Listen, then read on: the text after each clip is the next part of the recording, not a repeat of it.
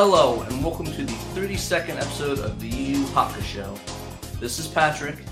This is Hannah. Joe. Megan. And welcome to a amazing, amazing, amazing, amazing episode. And I almost put, I almost said 30, 30, 30 second or, or it's 33rd. I don't know what's wrong with me. Uh, oh, I thought you were gonna try saying thirty second, but with an RD, like thirty third. Yeah, almost Seconded.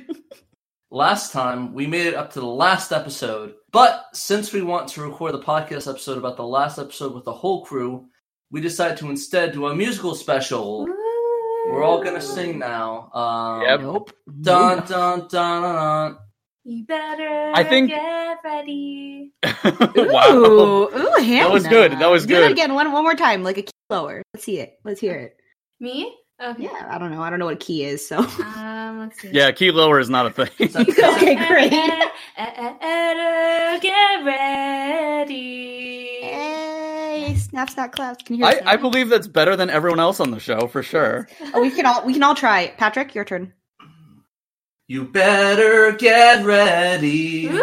Oh, that wasn't actually terrible. That was pretty good. Yeah. Okay, Joe.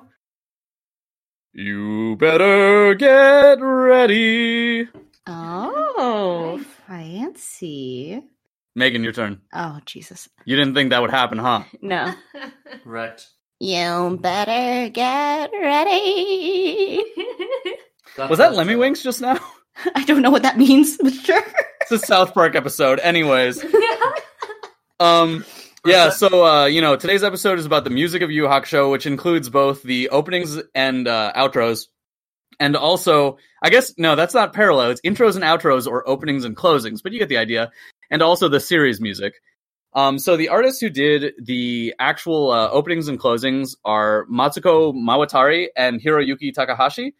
Um, starting with Matsuko Mawatari, she did Smile Bomb and The Homework Doesn't End, Sayonara Bye Bye, and Daydream Generation. So the majority of the series, uh, the majority of the show's music, actually. She was born in 1967 and was 24 at the time of the show. Uh, she's a singer songwriter and was not considered a, a cheesecake artist, but was uh, liked for her voice. What, so this was sorry. what's a cheesecake artist?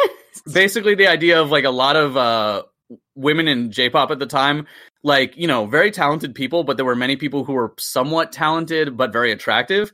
Um, Wow. while she's not like bad looking, she's not like you know model attractive. She just has like a very unique voice in the Japanese scene at the time. Mhm. you know it's So- the way that you're wording it kind of kind of sounds like you're calling her fat or something like cheesecake like you know Oh It's like no, no. So cheesecake. cheesecake is a term for like uh, glamour shots. Oh. Oh. Yeah. I mm. gotcha Oh, there was a magazine I think in Japan, like a teen magazine called Cheese. It was said I don't want to even it was like cheese. Cheese. I don't want to think about Why- what teenagers. Anyways, what a magazine Well, like I don't know, maybe that's I don't know. That's where I'm hearkening like cheese, like you smiled, cheese. oh yeah, maybe it's Oh. Okay, that, that's be- that's a lot cleaner. think- that's cleaner. I think no, it Thank was like God. it was like a Vogue, like a teen Vogue. I, I could be wrong, I hope you're right. Actually, um, or it could be. This might not even really be a thing. stop. Whatever it is. I'm googling Cheese Magazine Japan, um, and it Okay, well you do that. it's a shojo manga. Oh, Yeah, it- Okay. It's not. It's not even like a person person manga. oh, okay, that's cool. Imagine Um, but yeah, she did like- backing vocals for uh, and keyboard for the band Dreams Come True. Uh, and she did Yu Hakusho and got really popular because of it. But uh, in 1996, she developed. Well, this is a quote. She developed neurosis, stopped sign, uh, stopped singing, and moved back to her hometown. Um, and in 2008, you know, 12 years later, she got help um, and came back with covers and acoustic versions of her old stuff. In 2011, she started doing new stuff again, and she now teaches music. So, like, awesome I'm not. So this was like from Google translating the Japanese Wikipedia because the English language Wikipedia did not have this information. So I'm Uh-huh. one not completely sure about the translation because like neuroses could mean a lot of different things uh, when translated, and two, there's like so much missing information there. But it's safe to say that she was out of music for like a while, and it could be either because of personal issues or because of like a nerve like issue, and I'm not sure which one it means.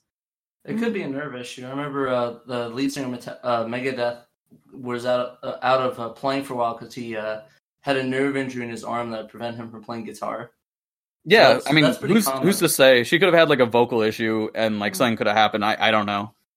Yeah. Did she? So, in your research, did you? Was Yu Yu Hakusho essentially?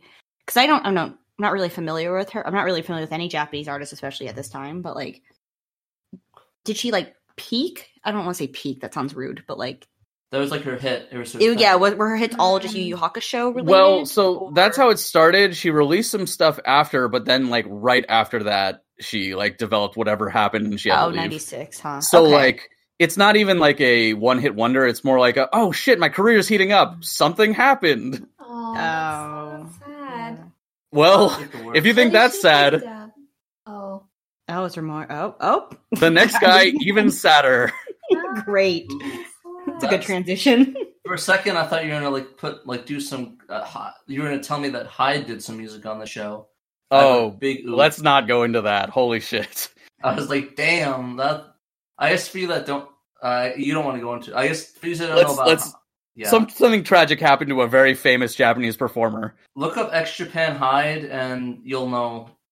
Anyways, let's m- m- uh, move on to. Actually, we're gonna listen to some of her music, right? No, no, no, no. We'll we'll do that later. We'll do all the music in a row. I got But, you. um, let's talk Next about, up is sorry. Uh, sorry if I do that one. Yeah, go for it, man. That's your, so the next one we're gonna do is Hiroyuki Takahashi, and holy shit, how did I not get that name? Butcher that name. Hey, that was Uh, pretty good. Yeah. He was uh part. He did the song "Unbalanced Kiss" and "Tayo ga Maka Kaga Toki." That that means uh, when the sun is shining again. Mm. Nice. Famous singer, lyrical and composer, born in '64 and sadly died in 2005. Uh, started the band Popsicle in 1984. In 1987, joined the band Tulip, who were bigger, I guess. Were they, uh, from your research, were they just like a, a really bigger band? Yeah, I think uh, I think Popsicle was like a regional band he might have formed with like college mates or something like that. I gotcha. So it's one of those like local bands that you go to the bars, Yeah, go to the whatever they do, and uh, wrote some of their biggest singles, which is kind of really common for for people to join bigger bands and write their singles. Mhm. There's a lot of artists even in America that did that. Like, uh, but um, yeah, in '89, Tulip broke up and he rejoined Popsicle, and then when he then and then hit when his record label shut down, started composing for anime, TV, stage, and radio. So he didn't really have a lot of like a, lo- he didn't he really kind of like you know kind of hit a dark area like a Well- not a dark area. He kind of hit a downturn in that area where his band broke up and his record label shut down. Yeah. but yeah, but then he had a bunch of successful solo stuff for a pretty long time. I I don't include that in the notes for whatever reason, but he had a pretty big discography, and they were pretty well known. Um, I was looking through some of his music, and like it's actually on Spotify or was uh, months ago when I looked this because I did this research a long time ago actually. Um, but he, I was looking through, and most of it was in kana, so I couldn't read the titles. And then one was just in English, and it was "sex friend," and I was like, "Okay, cool." Oh man, can you sing Wait. that? That sounds familiar. I don't know. oh, maybe just the term sex friend. I don't know. Oh. I thought you were gonna say that was like a big AMV track or some shit. Oh, it could have been. Yes, Who man. knows? I mean, yeah, I wouldn't be surprised in the early '90s. They did some weird stuff. Mhm. But yeah, after a pretty successful career, he uh de- he developed a retroperitoneal uh, a retroperitoneal tumor. Um, Oh. so that's like a tumor on the back of your uh peritoneal uh gland, which I think is part of the brain. But like, uh, someone fucking fact check that. I can ask Tommy. He's a Why don't we? Uh, he's a nursing we- major, or he Oh, was. that probably would be good. We'll get an expert. One second. Wait, isn't Yeah. Are you guys okay with that, or do you want to just? Google? Oh, I don't know. Am I? Don't you have relatives that are doctors, Joe? Uh, yeah, everyone in my family except for me is like a doctor. You couldn't Or a like, nurse. You couldn't like send them a message or something. Be like, I forgot about this part of the story. I just remembered him getting cancer. But anyways, he died of Oh. organ failure. oh, Mhm. all right. Yeah, like really sad. Um, his music, I, I actually really like his music. His tracks for Yu Hakusho and the little bit I've heard from his other stuff. I, I guess like besides Sex Friend, because I think when I heard Sex Friend, I was like, man, this is a fucking goofy title, so I couldn't take the song seriously, and I didn't look up the lyrics. I gotcha. Did it sound good at least? Yeah, it sounded good. I mean, he's he's really uh his music's very melancholy, as you can tell from like his tracks from Yu Hakusho. Yeah. Um, but anyways, uh, the last person we're going to talk about is Yusuke Honma. who is the guy who did the in-series music. No relation to Yusuke Urameshi.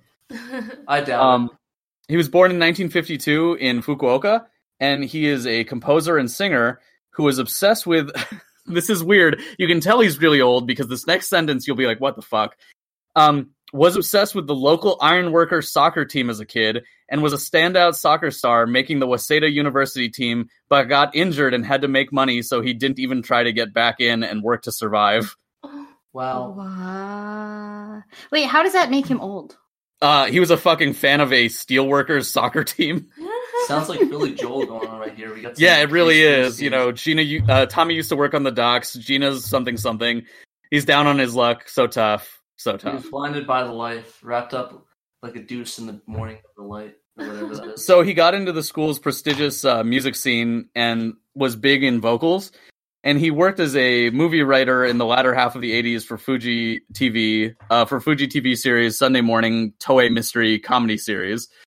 Uh, during and after the series, he coached soccer and later started doing so full time. And because the stadium master, uh, and became the stadium master of Cerezo Osaka, which I assume is a local soccer team. oh wow. That's cool, dude. Got, Yeah, got so this dude actually had a life outside of work, which is crazy. But uh, he composed for Yu Hakusho, Ninku, uh, Fushigi Yugi, Flame of Wow. Rekka, and Great Teacher Onizuka.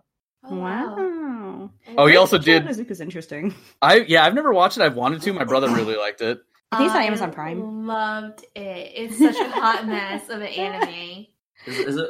Would you guys recommend GTO? Oh, for you guys? Watch it in English Yes. for the lulls, because um, Steven Blum Bloom um voices the main guy. Oh, does he really? Amazing.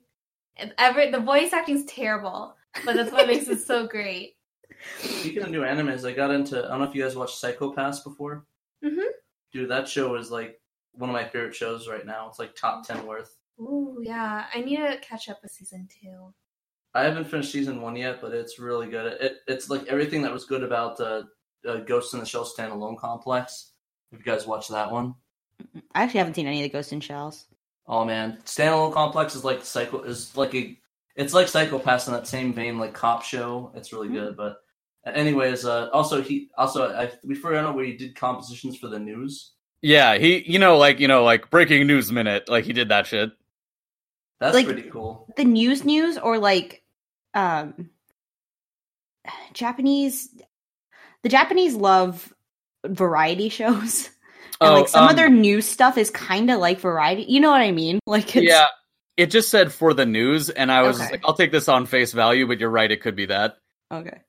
Yeah. So why don't we move on? Is it alright if I do the U.S. music for the Carl Finch part? Go for it. Uh, yeah, go for it, man. All right, so U.S. music was arranged by Carl Finch, and he's actually a very famous composer within uh, Funimation in general. He did uh, he did the intro. He did uh, the U.S. intro for the first Dragon Ball. He did the U.S. intro for Dragon Ball Z. He did Rock the Dragon, right?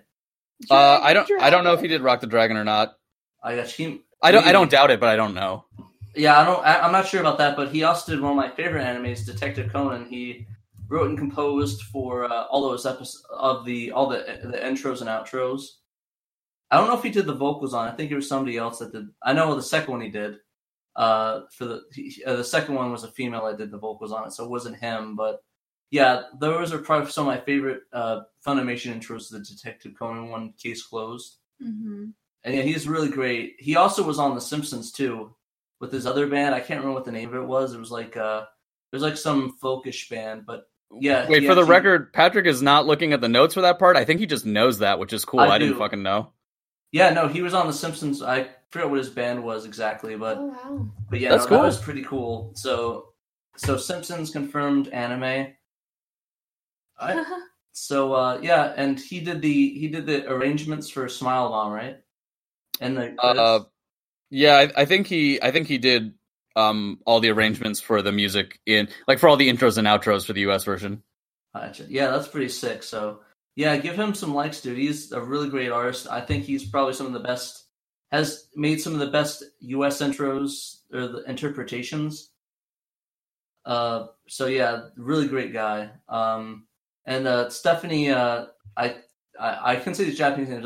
Not Nadol Nadolny. Well, fuck off. That's not a Japanese name, but yeah, Stephanie Nadolny. No, no, I was saying that I can say all these Japanese names. I couldn't pronounce her name though. Oh yeah, I have no clue how to pronounce that. Nadolny. Uh, she she used to voice Kid Goku and Kid Gohan.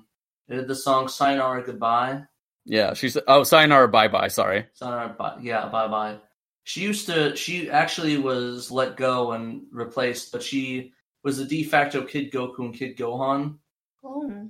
So that kind of bummed me out. I think she's probably the best in my opinion because I think she made Dragon Ball. Is she the one who famously said, "I don't want to touch your dirty butt"? Yep. That's Nice. Her. And that's that's actually the dub that's actually on the Funimation app as well for Dragon Ball. Beautiful. But yeah, no, that's really good.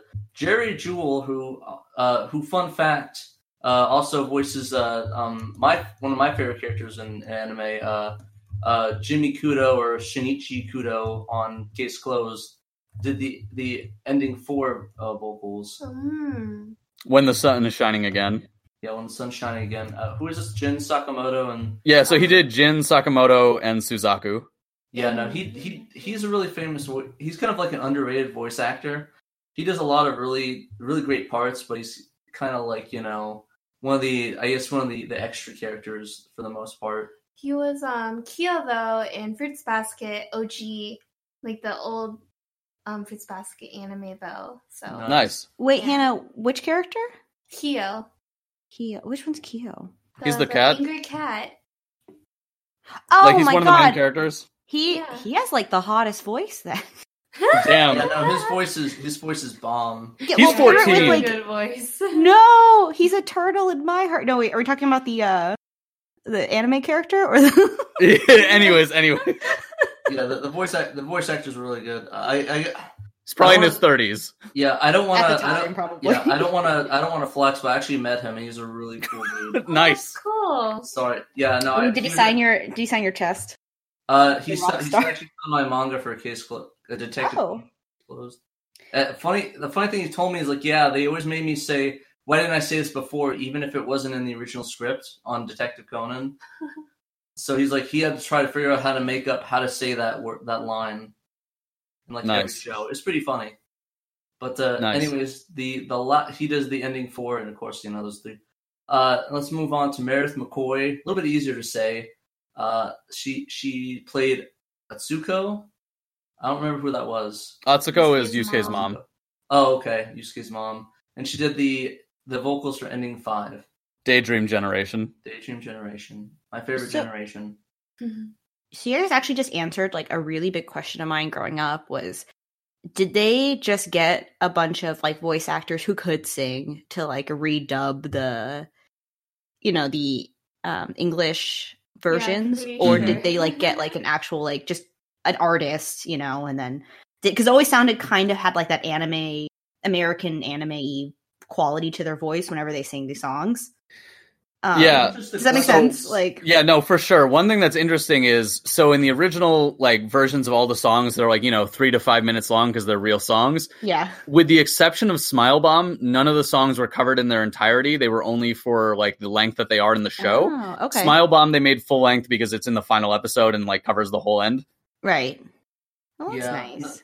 It's actually kind of cool because a lot of voice actors, even in Japan, are also singers, mostly because the voice acting is that same sort of that same sort of uh, I guess pentatonic pentatonic rhythm, so that you know different octaves and things like that. So a lot of people, Uh, I, I would say that like you need voice control and stuff like that. Also, people got to eat, so you got to be multi talented. Yeah, no, but yeah, a lot of a lot of voice actors, Japan and the U.S. actually are very known for doing that. Yeah. I, Uh, I'd say it's less common in the U.S., but it's still a thing.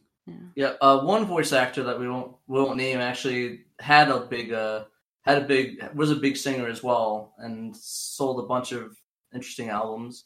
I But, forgot uh, about that. Anyways, Yeah, but uh, anyways, it's it's Voldemort. Anyways, uh, the let's move on to the uh, the languages, right? So there was a lot of languages this was this was recorded in.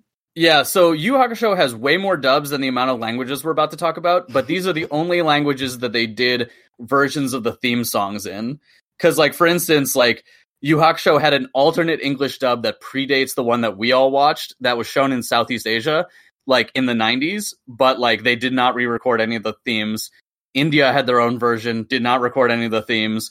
The Philippines had their own version, did not record any of the themes. So these are just the ones where they actually made theme versions.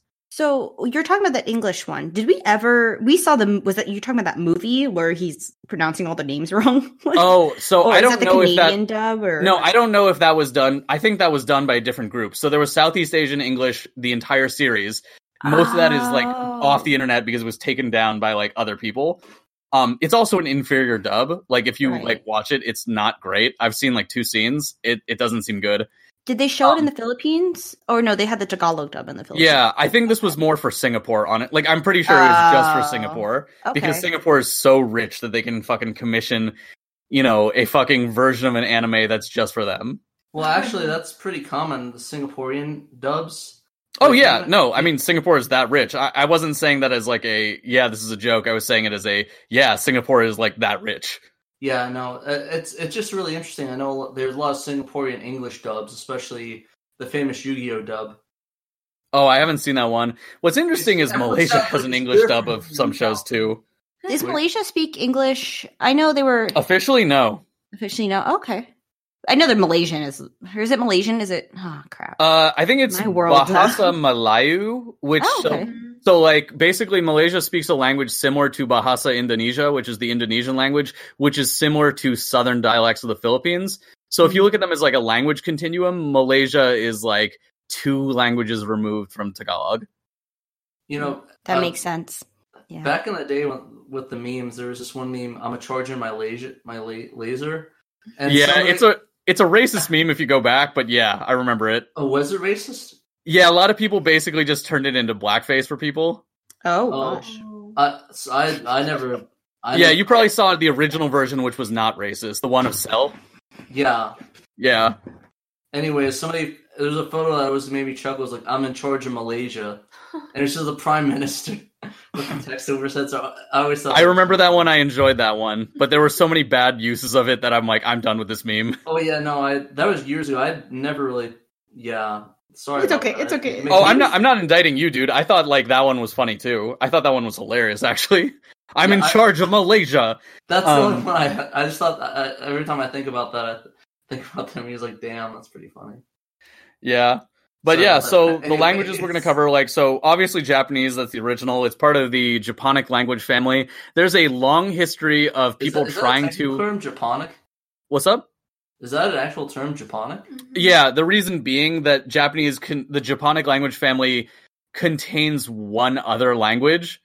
Um, and like, so people used to think that Japanese was related to Korean, but like, there's like a number of layers of reasons why that's probably not exactly the case. Huh. Because like, there's a lot of interference between the two languages in terms of like sharing of terms having to do with conquest. Um, one of which was because, uh, so, you know, Japan very recently had colonized Korea in like the early 1900s. And because of that, there was a lot of sharing of terms for like modern industrial things. But even if you strip that away and go with older language terms, Korea had actually invaded, like invaded, but also traded with Japan from like 700 AD to like 900 AD. So that adds like another layer of like there was an interaction back then. Because I think Korea and Japan at their closest are 50 miles apart. Yeah. Um, it takes like an hour or like it's like a 45 minute boat ride some like from a, a certain point in Japan. I can't remember. Maybe it's more than that, but Yeah. they have a ferry that goes back. and short. Um, but they have a bad their their their relationship has never been very good. Um, for a lot of reasons. But even if you take Oh, yeah. away that layer of language and go back further, there's some shared terms. But if you actually look at the structure of the language and how they develop, they're probably not inherently related. But the most recent archaeological and like linguistic evidence shows that probably what happened were that the people who would go on to become the Japanese people lived on the Korean peninsula thousands of years ago on the southern tip and basically warred with the people who would become the Koreans, shared a little bit of cultural exchange thousands of years ago, and were kicked off the peninsula onto the island. Does anyone want to explain English? Uh, great. I will. Uh, I'll. I'll explain English. Wait, what? Wait, wait, hold on. What? The the English language? oh, great. Yeah, sure. Um. So, uh, did we talk about it yet? No, I, I skipped directly to Japanese because it's Uh, the source for the show. The show. source. And Okay. because Joe's a weeb. Oh, No. we're all weebs at heart. Yeah, pretty much. Um. but so the ne- the next language we're going to talk about is English. Um, we're all pretty fluent in it. Um, Mhm. maybe it's our first language. Who knows? Um, it's a Germanic language, um, but we share a lot of similarities with. We kind of stole from everybody, right? We have um, a little bit of Roman. We have a lot of Roman words, right? We have a lot It's of other less words. stealing and more uh, France. Exchange. No, France like took over like a part of France took over England in like the distant past and colonized England, like replaced a lot of like words for expensive or high class items and then Mhm. like was assimilated into the rest of the population. Oh, okay. But we do have a lot of borrow words. I know that's a big thing for the for the English language. Like I always take stuff from Ja- Japan, uh, the Japanese language, German, French, and all those other ones. Uh the biggest source so the the French one's complicated because we actually have a bunch of words from um God, Norman French, which is a dialect of French not exactly related to the national dialect, that were injected because of being colonized by France. Mhm. Um, but then later French words were taken in due to France having a controlling point in academics, and therefore it was those were borrowed in. And then we have like fake Latin words that we've added in that don't actually come from a French or Italian source. We just looked at Latin and were directly like, we'll just take this word. Yeah, and I know I know that we're when it, when we say Germanic language, it's like we share a ton with German, like the German language. Like a lot of the words like Freunde, like friend, things that things like that. Uh, Mutter for mother, mother, th- things of things of that. Vater, Vater, Wasser, water, Later. things of that. Yeah, Vater, V A T E R, Um. Vater, father. Hmm. Yeah, uh, so we use. Oh, sorry. No, no, you go. Sorry about that. No, this was this is an off-topic question. Continue your thoughts. Sorry. Yeah, basically, basically, I guess the point is that German shares a ton with with English, which makes it uh, really easy for somebody to pick up and go with compared to other languages because there's a lot of words that sound similar. So if you even if you hear them like, oh, okay, he said this word, so this must be that, and you can just pick and choose. Like you can pick like translating wise what they're trying to say. Um, one thing. Oh, sorry, making you first. really quick. This is a really off-topic question, but it has to do with language. This is more toward Hannah and uh, Joe. Mhm. Sorry, sorry, everyone else. Um, Are you sorry? you know, the Catholics, like yeah, in Latin and stuff like that. yeah. Was that Mhm. because Latin was spoken back in the day? Was Latin ever spoken? I know that sounds like a dumb question. Yeah. like- yeah. So Okay. Latin was the uh, language of the Roman Empire, um, and basically it was like what was spoken like generally. Then the church uh, preserved it. So there's a uh, common phenomena in um, linguistics whereby if a language becomes the ritualistic language of a religion, it tends to survive Yeah. much longer than it's spoken publicly. Okay. And uh, because of that, Latin was preserved in the form of Church Latin, which is not identical to, um, you know, ancient Latin, but has a lot of similarities, but is very influenced by modern Italian. Mhm. oh, okay. It A kind of of reminds me. Vicis. Yeah, it kind of reminds me uh it's not really exactly equivalent but how how hebrew is spoken sp- spoken with uh and sort of the uh, in church and things like that especially in the us with uh, latin for ca- catholicism no, That's that's exactly right, actually, because uh, for a long time, um, most uh, most Jews actually did not speak Hebrew for uh, the majority of European history. Um, it- well, they did, but it was mostly only for religious purposes.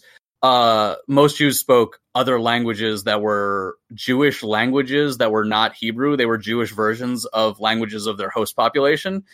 So, in the case of Eastern and Northern Europe, uh, Jews spoke a language called uh, Yiddish, which literally means Jewish, actually, which is kind of fucking Oh. weird now that I think about it. wow No, a that language word is- religion and a nationality that's crazy and a language and Yeah, so that that one that one's like uh that one is basically just German if you added a lot of Slavic features of German that don't exist in modern German. Um and then uh Jews who were from southern Europe spoke a language called Ladino which was basically like hey what if you took ancient Spanish and combined it with Hebrew? Um and so if you look at Ladino and can read Spanish you'll basically be able to read all of it.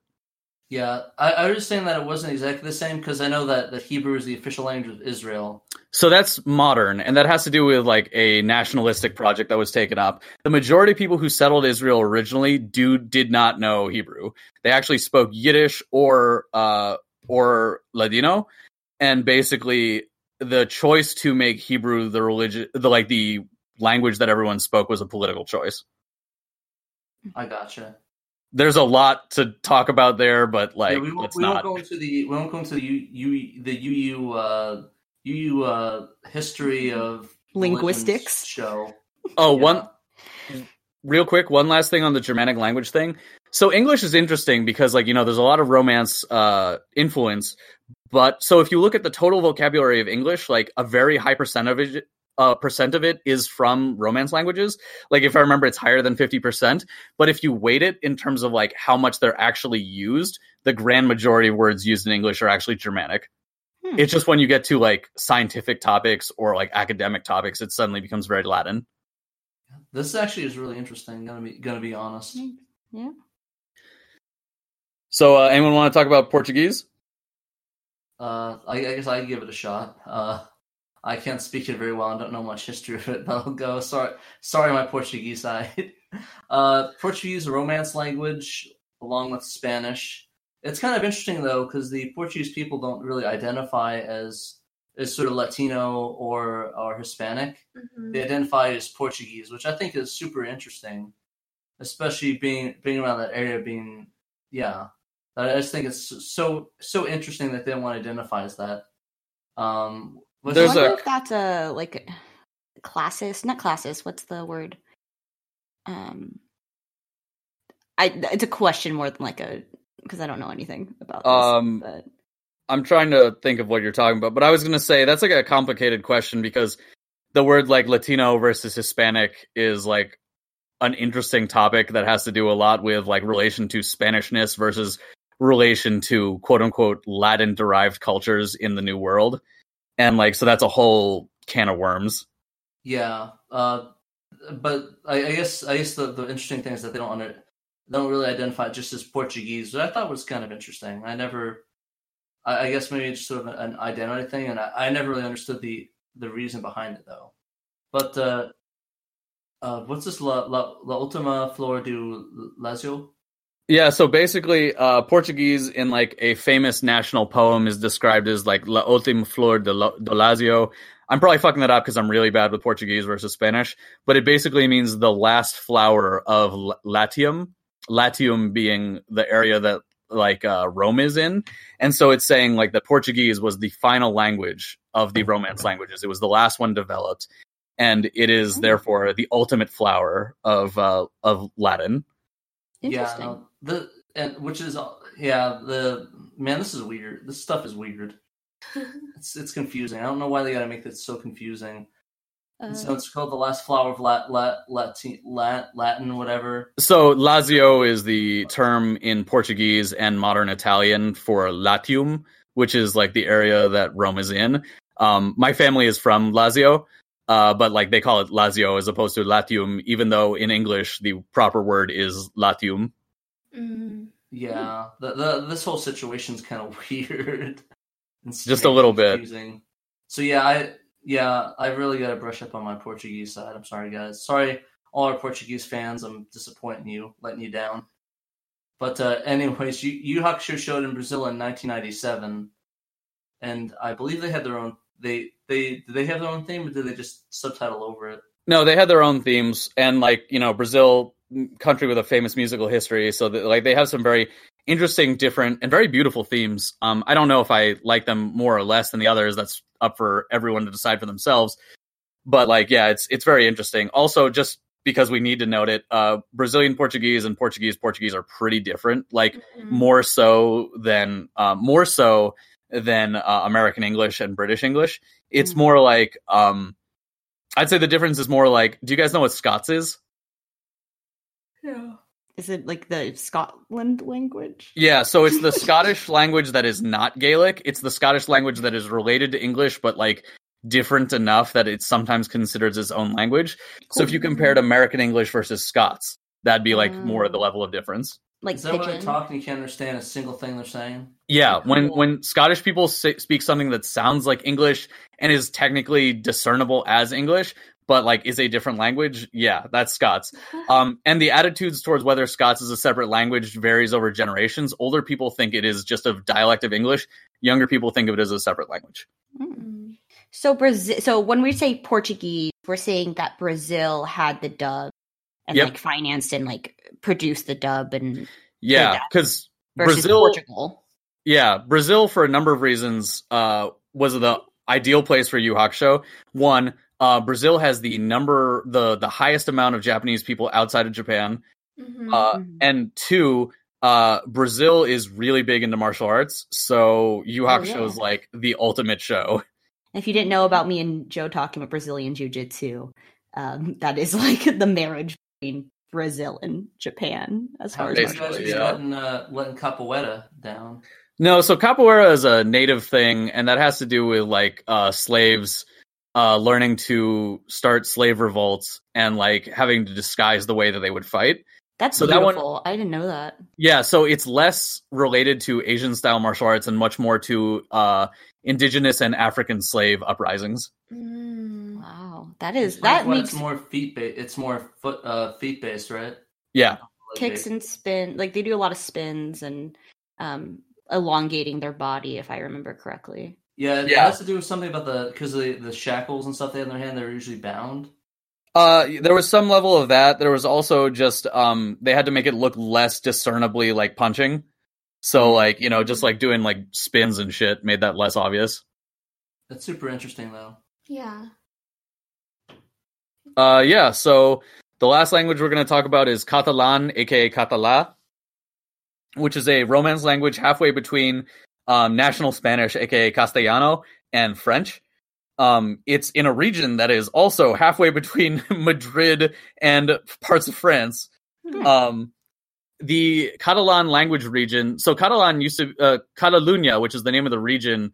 I think descends from. Uh, I could get this wrong. Like, so someone correct me if I'm confusing two different autonomous Spanish uh, provinces. Used to be a kingdom called Navarre. Hey guys, uh, Joe here, coming in for some corrections after the fact on a different microphone to make it very obvious. Anyways, I actually got this wrong. Navarre was always its own area and currently has Spanish and Basque as its co official regional languages, with Basque just being in certain Basque speaking areas. Uh, Basque, also known, known as Euskara. Um, but, anyways, medieval Catalonia was actually the former uh, Catalan counties, a frontier region of the Carolingian Empire, aka from further north outside of Spain. Um, by the end of the 10th century, the Counts of Barcelona were the de facto independent hereditary rulers in constant warfare with the Islamic Caliphate of Cordoba. Um, so, you know, they were participants in the Reconquista, and uh, basically the Counts of Barcelona consolidated power with the other counties of uh, the other Catalan counties came together and formed what is now Catalunya. um, long ago before France and Spain decided to take parts of it and split it. And so Catalan culture still exists in France as well, but it's been suppressed because France kind of suppresses its uh, regional minorities. Um, they wouldn't describe it that way. They'd say that they're a, a you know a, a comfortable nation where everyone's all one one group. Uh, Same- but so it's kind of like how I don't want to generalize, but similar to what oh, like Japan, for instance, does. Oh yeah. Uh, actually, yeah. On the Japan thing, the reason I mentioned there was one other language in the Japonic group is there's a language called Ryukyuan, uh, a language it the family called Ainu? Ryukyuan. Yeah, no, the With Ainu, with Okinawa. the Ainu are speak a different language uh, Okay. that is Altogether. related, but so I think I think the Ainu language. Oh man, I'm I'm treading bad territory here. I can't remember if I can't remember if the Ainu language is like very distinct Ryukyuan or if it's something else that got melded with Ryukyuan. Okay. Um, but Ryukyuan is the language spoken in the Ryukyu Islands. Uh, but yeah, anyways, so Japan kind of also tries to say like Ryukyu is not a language; it's a dialect of Japanese, but it's it's a language. But anyways, Okay. um, Catalan. Uh, it's also spoken in Spain. In Spain, they actually have the opposite fortune, where they are one of the richest parts of Spain, but they are. Spain has a weird relationship between its national government and its regional centers, where they're like, "Oh yeah, diversity is great, but also sometimes we'll just repress you depending on who's ruling in government at the time." Um, And so during the Franco regime, Franco being the fascist dictator who was at the head of Spain for like decades, um, he basically tried to ban uh, Catalan education and also Basque education. The Basque being another uh, ethno linguistic minority in Spain. Oh, just Um, like the United States of America. And every well, this is different because these languages are from the area. Well, mm, so the Catalan one is different because Catalan is related to the national language. I'm thinking of like The- Hawaiian. Yeah, no. So uh, Basque is more like Native American languages in Hawaiian because Basque actually is completely unrelated to all European languages because it is Mm. older than all European languages. Oh. Um, basically, they've been there for thousands of years, and the rest of Europe formed around them. nuts. And we've never heard of them. Most people I have never heard of this. Yeah, I only know now. about it because I've been to Spain, and also my Spanish teacher in middle school. Uh, her family is from Spain, and at first I'm like, "Oh, you guys are Spanish." She's like, "No, we're actually Basque," and I'm like, "What the fuck is that?" That's so nice because, like, when I was growing up, I had a a ceramics teacher that didn't believe in the Holocaust. So, like, That's Oh, very different. Uh, we got both set. We got two different worlds here. it's nice learning about other other things from other people firsthand, though. yeah. Yeah. Um. So yeah, I'm not so- talking about my ceramics teacher, by the way. nice. I didn't think you were. okay. Uh, but you Yu Hakusho. Oh, sorry. There you go. Yu Hakusho came to Catalunya in 2002, so slightly after it came to the US. And the name there is um it's like it they called it Yu Hakusho, but when they translate it into Catalan to try to explain the title, they're like Arxius Fantasma or Informe Poltergeist, which either means Arxius Fantasma means uh Phantasm Archive, which is fucking cool. That is Or- really cool. We should have named our fucking podcast Yeah, that. welcome to the Phantasm Archive. We just cross our arms. Um, And then the other one is Poltergeist Informant. Mm. for a second, it's not, the way that words it sounds like our shoes fantastic. Oh, that's my favorite Pokemon. Um, yeah, but so just for some periodization about like when these dubs came, uh, the Filipino dub actually came much earlier than uh than any of these, but just didn't have openings and closings made for it. So like Asia and places in Asia got it long before both like Brazil. I think Brazil is the first Western country that got their own version of it, and that has a lot to do with you know Japanese history in Brazil. And Well, then I like guess, it, I guess it actually did come to Brazil first. yeah, god damn it. I'm just imagining like Brazilian weebs on like early internet where like come to Brazil. Um, we got the anime. Yeah, exactly.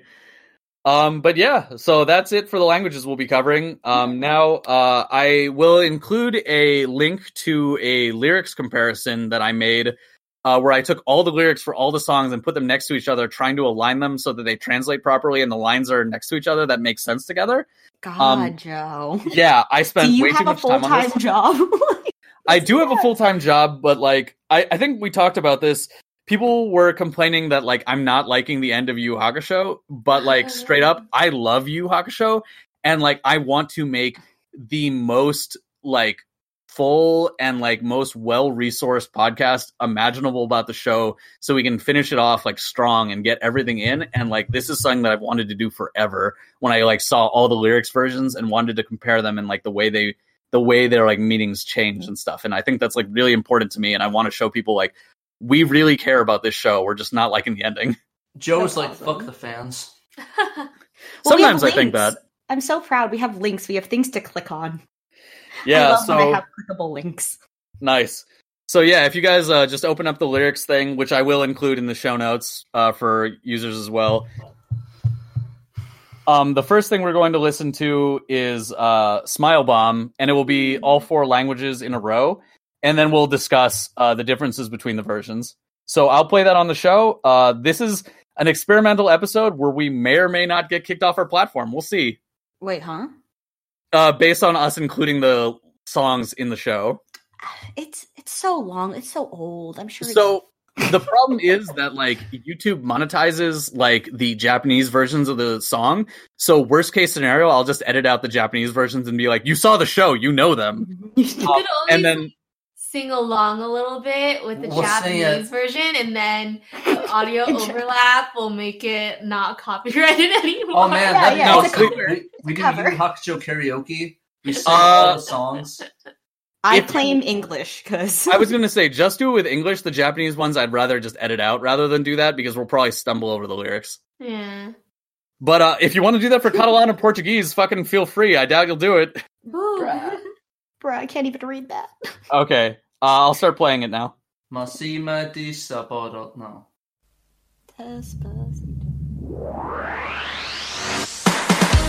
Oh yeah, so remember to bring up the lyrics. So I have the raw translation from Japanese, the English version, the Portuguese, its translation, and the Catalan and its translation. Why don't you the katana? I wanna see it. Uh, I don't think each of us could be kind of that fast.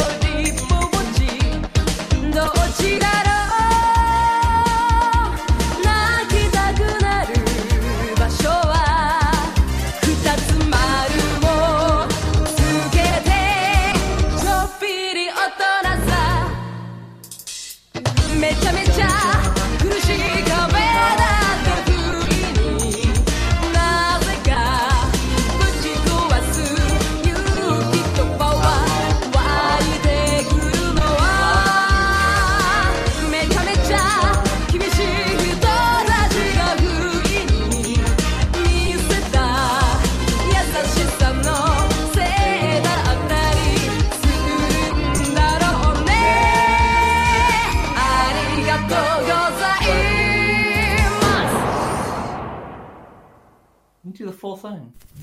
Yeah, because we're doing just the length of the show one. Fuck this. Funky. Yeah, no, they, they really changed up the instrumentation for the different versions, and I love it. What version is this? Yu Yu Portuguese. Hakusho. Els defensors del més enllà. Oh wait, no, this is the Catalan version. Sorry. Awesome.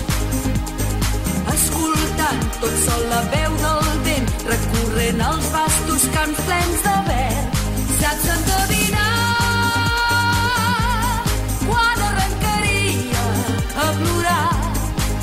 Als dos llocs em noto els ulls negats deu ser que em començo a gran. Aquesta paret que no em deixava respirar caigut doblegat sento néixer en mi la força i el valor Power. per buscar el meu camí. Tota aquesta gent que abans creia tan hostil m'ha ensenyat a confiar. Tots ens protegim darrere un posat del dur per evitar que ens facin mal.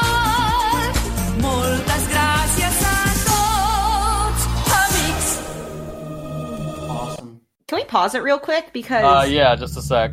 Uh, never mind. Woo! I know this one. Yeah. This wait, I paused it. What's up? Just because Catalan is it's just so funky. Yeah, that one's like the best one. Okay, we'll continue. Oh, I mean, you haven't heard the Portuguese one yet, man. It's it's good. Oh, Um, yeah. Yeah, we can we can talk more about the translation later, but there's some like very interesting things in here. okay. Okay, so I will continue that now. I like how we can all tell what the U.S. version is just by the, the opening intro. In- Walking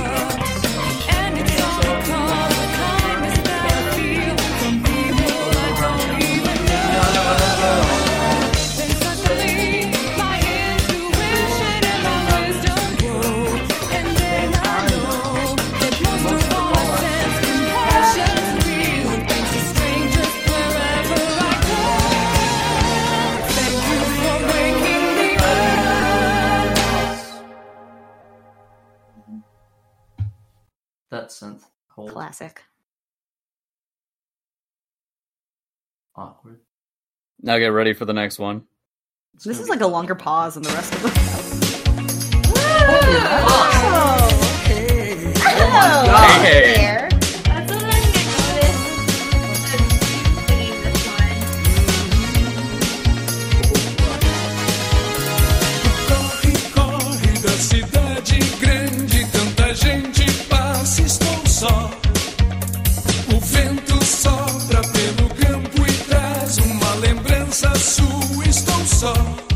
Chanel.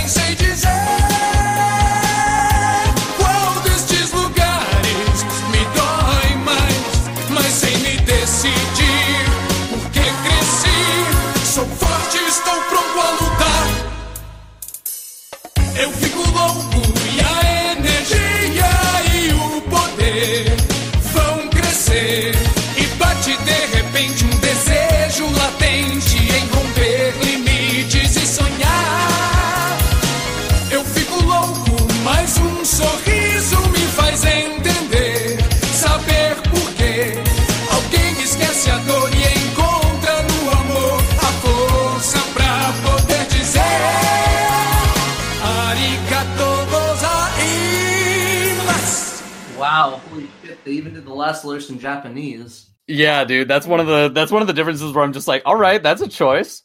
See, That's a People know that- choice. That's the best ending up for that song. Everyone knows. Nice. Yeah, so um yeah, like what are you guys like immediate thoughts before we like sort of cover more uh in-depth differences?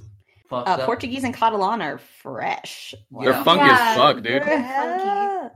That's like I wanna just- Oh, sorry. um, Yeah, no, go. That- that's one thing I kind of, though I really love the English instrumental, I felt like it didn't have the punch that the Catalan and the Portuguese version has. I think the Japanese, I love the Japanese instrumental because I think it's closer to the time of being in the 80s slash 90s. It's like, it's funky. And the, in the Portuguese and Catalan, like Megan said, it's like fresh. So, yeah. I think the Portuguese and Catalan, like what you said with it captures the time. I think the Mhm. Japanese version captures the time of Japan, but maybe because I don't know anything on or uh, Brazil, but maybe those two capture the time, the music at the time Yeah. You know what I mean? Like, countries, for of those sure. countries. Yeah. I gotta say, I think Brazil should come to us on this one. Nice. Um, yeah, no, I, I like each of the versions for pretty different reasons. Like, I, I don't know, like when you see online, like a lot of like when people are like, "Oh, what's your favorite version?" Like everyone who is suspiciously from Brazil is just like the U.S. one is the worst, and I'm just like, I can't tell if that's real or just because he, I don't know. Come on, when you got something that fresh, the U.S. version just can't compare. No, the U.S. version's like really bass heavy, which I like. yeah, I still love the US version. They all have their perks. I honestly Yeah. didn't think they would be that different. I thought it was like I didn't even realize the Japanese were that different. I just thought they dubbed over. You know what I mean? Yeah, I think they Um, couldn't get the stems for the music because if they Mhm. did, then they'd all probably just be like new lyrics on same stems. But I think they couldn't get the stems. That's kind of weird they couldn't get the the, the uh, instrumental for that. I, I wouldn't be surprised if the recording company who did the music was like, "Hey, the anime will let you, but fuck you." Or they just didn't have them. Maybe they like mixed it already. They're like, well, Um, I no, I think I think Japanese companies are pretty good about keeping uh music stems. So Hmm. Japanese You uh software com. Oh yeah, yeah, sorry, masters.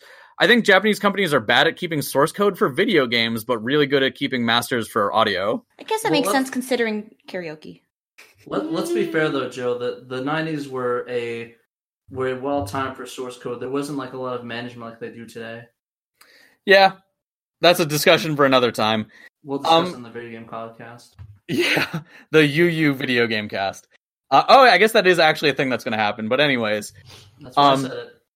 so the uh, Japanese version, there's a lyric there that I'm wondering if it's like a Japanese metaphor that I'm unaware of. But they say drawing two circles, I feel just a little grown up. Do you guys know if the circles are like infinity or like a Venn diagram or what the fuck that is? I think that might be courage, but I don't know. yeah, If maybe. you uh, hold on. Oh, okay. I, I have a feeling. I think what Megan said actually reminds me of something, so she might be right. But I'll wait for her on that. But the reason I wonder about the infinity thing is in a later one of the Japanese songs they mention a Mobius strip, and I'm like, are they building these songs into each other? Could be. Mhm. I do like in the Japanese one they just say power in the middle of the lyric for no reason. Oh yeah, for Like, sure. Power like power. Yeah. Uh, that's- that's really common with the Japanese. A lot of the Japanese language songs they use like e- English song, English words in them. mhm. To kind of emphasize like a certain part.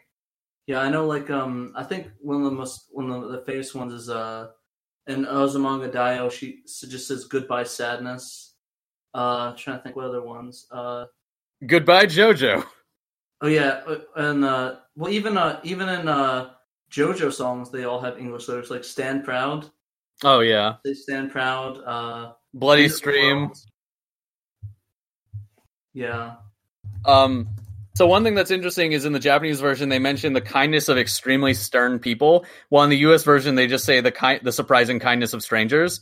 So I think the idea is like in Japan for kindness to be surprising, it has to be from people who appear stern, while in the U.S. for kindness to be surprising, they just have to be strangers. Meanwhile, in Japan, like there's an assumption of like trying to be nice even to strangers, whether or not that niceness is like real or like you know for show. That's that's pretty interesting. So uh, while Megan's looking that up, I'll just proceed on to Catalan. Um, Uh, so in oh, sorry. oh, you find it? It might, it might, and this is a stretch, but it might be in Zen. Enso is a circle that is hand drawn to, in one or two inhibited to express a moment when the mind is free, the body create.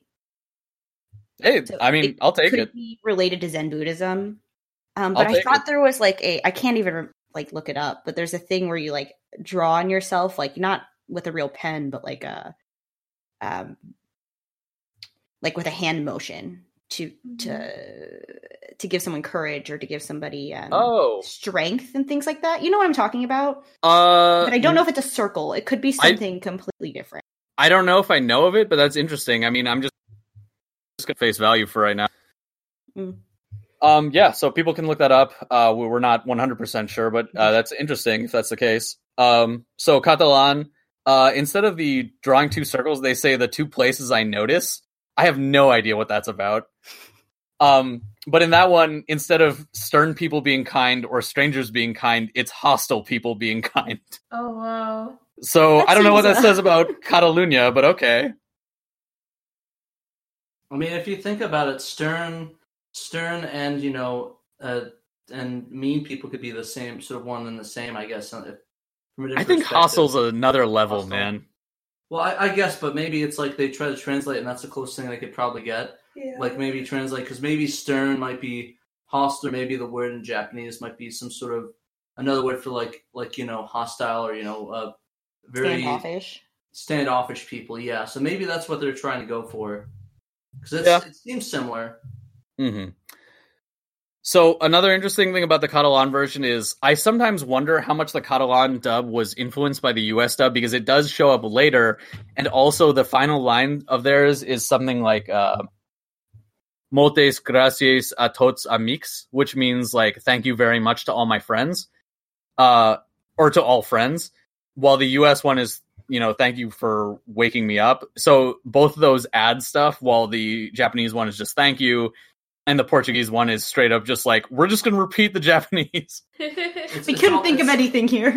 It's all about that sort of rhythm. I mean, you can't fit. You can't be like the U.S. Like, thank you. No, you know what's you know what's weird actually? Uh Portuguese could have actually fit the rhythm because you, you do you know what the word for thank you is in Portuguese? No. It is surprisingly similar to arigato. It's Wow. obrigado, like Oh. obliged. Weird. So they could have just said Aubrey. Oh. Obrigado. Obrigado, Oh. amis. Yeah, you know, And my uh, a friends. tots or something like that. You know, uh, to everyone. Oh, okay. Yeah, but yeah, but yeah, a lot of the language we have the syllables wouldn't fit, so we can't just say thank you. I think they just No. decided to like fucking weeb up is what Brazil did. Braz- no, Brazil was like, it's like Japan, please come to us. Yeah. Um. So I like how. So the Portuguese one, we kind of reacted during the song, but the hey hey, I enjoyed that a lot. Um. also, I thought it was interesting. So the translations I have on here are all Google Translate, and like any corrections I make are based on like my limited knowledge of each of the languages and Romance languages generally. But they said "corre corre," which literally means "run run." But I think that's like in Portuguese and many other languages when you put two things together that are the same meaning is to emphasize it. So it's like I'm really running, dashing through the street. Oh, interesting. Like Um, Ariba, Ariba. That's, Yeah, that's a thing. Yeah. is that a thing? Okay. Yeah. I, I mean, up, up, and arriba away. means, Like like, English has it even in up, up. and- Well, arriba literally just means up. So Oh. like, well, I think it means on top of or like above. Mm. So like up, up and away is like the same thing in English. Hmm. Um, but not associated with fucking Speedy Gonzales. Uh, So, another- double-edged sword. That one is. very much. Yeah. I actually know a lot of I, I know a lot of people that were really big fans of that that were sort of Hispanic. No, that's the thing. It's it's one of those things where it's oh, I think my phone's too close to the computer, but it's one of those things where from what I can tell is that yeah, it is a caricature and it's like in modern times it's offensive, but that was probably the only way to see a character at the time that was similar to like your background, even if it was inaccurate. Oh yeah. Um, so it's like one of those sure. like I appreciated at the time. It wasn't there to make waves. It might have been there just to be kind of like a racist caricature, but like it did bring a lot of people joy. So it's kind of like a I don't know. I'm, sword. I'm moving my hands up and down like a scale. yeah, it's yeah, it's, it's a double edged sword. I can, I, I For can, sure. I can see that, but no, I definitely understand the racial issues with the character. Yeah. Did you guys ever watch the Mortal Kombat movie? Uh, The first one? Is Like that? I was thinking the live Street Fighter action? for a second. Yeah, the live action. Mm, kind. So I can't the remember guy Street Fighter or Mortal Kombat that I watched. was it a tournament on an island that was basically, hey, what if we just put metal bullshit into Enter the Dragon? Yeah, and then there's the white dude in the in the farmer the white hat. dude is a Japanese god. Yeah. yeah, who's white hair and has like just Yes. You saw Mortal Kombat. The Yes. reason I bring it up is the main villain is a famous Japanese American actor who, when interviewed back in the day, was just like, I mean, let's be honest, the only roles that Hollywood has for Asian guys are like, you know, bullshit, like a uh, guy who doesn't ever achieve anything, who's like sort of good but dies for like the his white friend, or a Mhm. kick ass villain, which you think I'm gonna fucking play. that's a that's a fair point. Like, yeah. So like Sad. yeah, there's obviously a lot of problems with that, but it's it's just kind of a perspective uh, question. Um, but yeah, so one other thing in the uh, Brazilian dub that I thought was like really interesting was there's some things that I'm like I hope this is like a common saying in Portuguese because otherwise it's just really weird. Um, there's a part there's a part where they say uh, "Eu fico louco," uh, "a uh, energia a poder vão crescer," and it's I go crazy and the energy and power will grow. like so I'm wondering if I go crazy is kind of like, you know, I get hyped up rather than like rather than like I lose my fucking mind. That's Well, I mean- fair. I mean, I mean, it kind of makes sense. I go crazy, you know. well, like La Vida Loca, right? The song. Well, that's Spanish, but okay. Yeah, I know. Living a vida loca, but I- living well, a I- crazy life isn't really the. But I think that one's supposed to be more negative. This is very like positive. Oh. I always loved that song. She's got mocha skin. Nice. One thing that's song. interesting is uh the verb for uh that they use for like I go here is uh I think it's a version of fazer, which is like uh you guys took Spanish, right? Except for Patrick. Mhm. So fazer in Portuguese is the same as Spanish hacer. Um, Oh. they both come from the Latin verb facere, which comes into Italian as uh, I think also as facere. But uh, so basically, if you were to translate this like with a Latin mind rather than a Portuguese like mind, it would be "I make crazy." Maybe he just makes people crazy. Hey guys, uh, so I got this one wrong as well. Uh, I was actually thinking fico was a form of fazer, but from spelling that doesn't make any sense actually. Long story short, it's a form of ficar, a Portuguese word meaning to get, to end up, or become, uh, and can also mean to stay or remain. It's a doublet of the word fincar, which means to stick in place. Uh, doublet meaning that it and the other word actually have the same origin. They both came from the Latin word uh, ficare, but came in in two different ways. Um, usually with stuff like this, when you compare it to its Spanish equivalent, you can kind of get an idea of uh, what was going on with regards to the two ways it came in. In Spanish, it came in in two different ways: uh, hincar with an H instead of an F, and ficar, which is much more like the Latin version. Uh, so bo- bo- both of these basically mean, uh, you know, to stick, thrust, or plant or remain. Uh, long story short, it is used much less in Spanish and was eventually replaced by the word that I'm familiar with for to remain, which is quedar. Um, and because of that, I was completely unaware of this word uh, because the parallel, while it does exist in Spanish, tends to go a bit less used. Anyways, uh, enjoy the rest of the show. Yeah. No, so that's that song. Let's uh do you guys have any more to say on that one or should we go to the next? Uh, The next. Yeah. Okay, so this is Homework Never Ends, which was the ending from episode 1 to 29. oh, quick You not get a question. sheet for that? Sorry, what did you guys say? Uh, quick question on Smile Bomb. Why is it named Smile? Does anyone know? Uh I think if you look at the full Japanese lyrics, aka longer than I have there, it's like, oh, you know, it's like an eruption of of smiles. But I think the the lyric if you translate it, the the name if you translate it, is actually like a bomb that is smiling. It kind of reminds me of the, the lyric from uh the was it the the Or Arale Smiles Chan?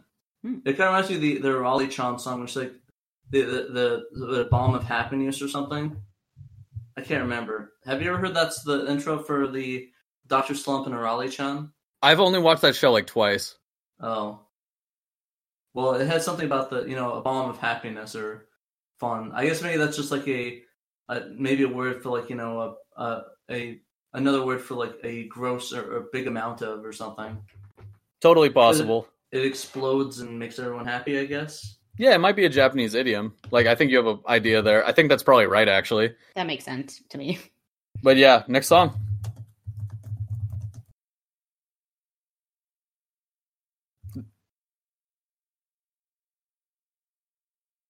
It's like folk blue start playing. Man, this is uh taking a sec. Maybe it has like a long intro. I forget.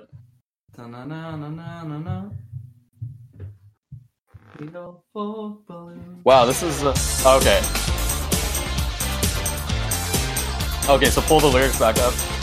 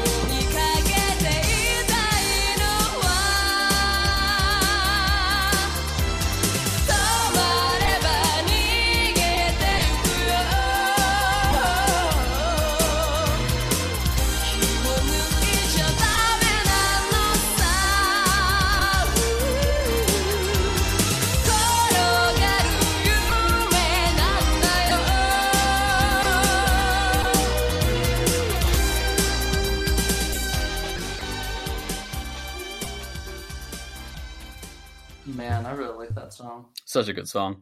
Ooh, I love the full version in the Japanese is like my favorite. I I think this one might be Portuguese, but we'll find out. Essa noite o tempo passa It's Portuguese.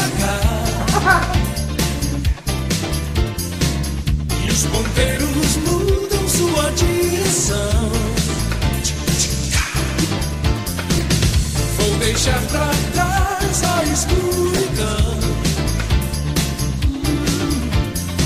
Eu quero a luz do bem no meu coração. Devagar. Gosto de seguir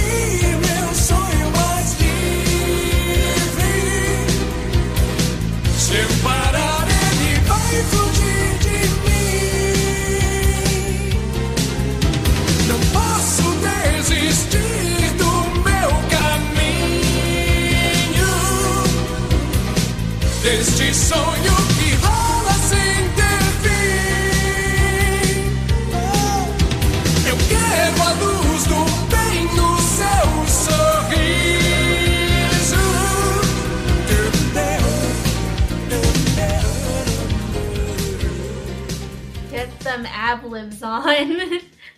they did a good job. Yeah, it was really good.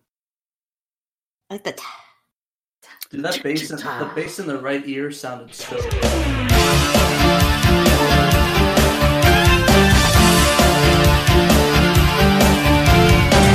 Sento el rellotge que compta els segons.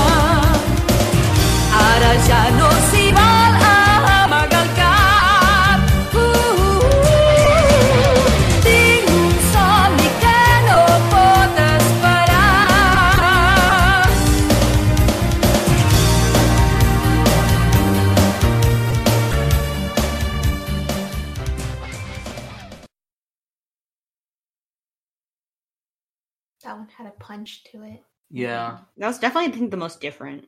of Mhm. the-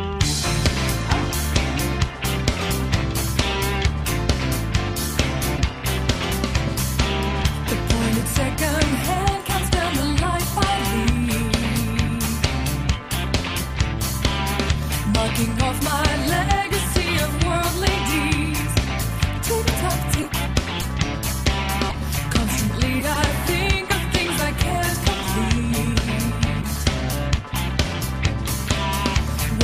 It's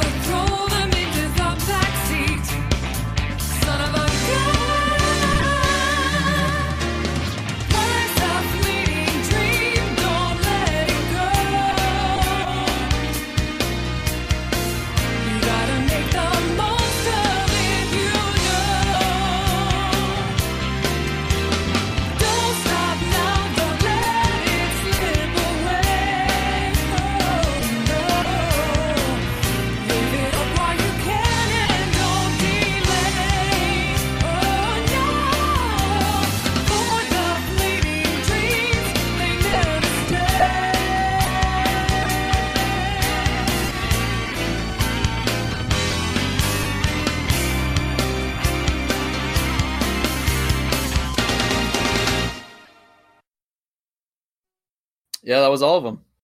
Nice. Oh. I kind of regret not not. Uh, I'm sorry. I kind of regret not uh, reading and uh, w- watching the outro. The outros are my favorites. Oh yeah, no, Yu Hakusho is some of my favorite music in all languages of any anime. Yeah, the home the homework the never ending homework is probably one of my favorite songs though. mm-hmm. Like, I mean, like next to Smile Bomb, it's really good.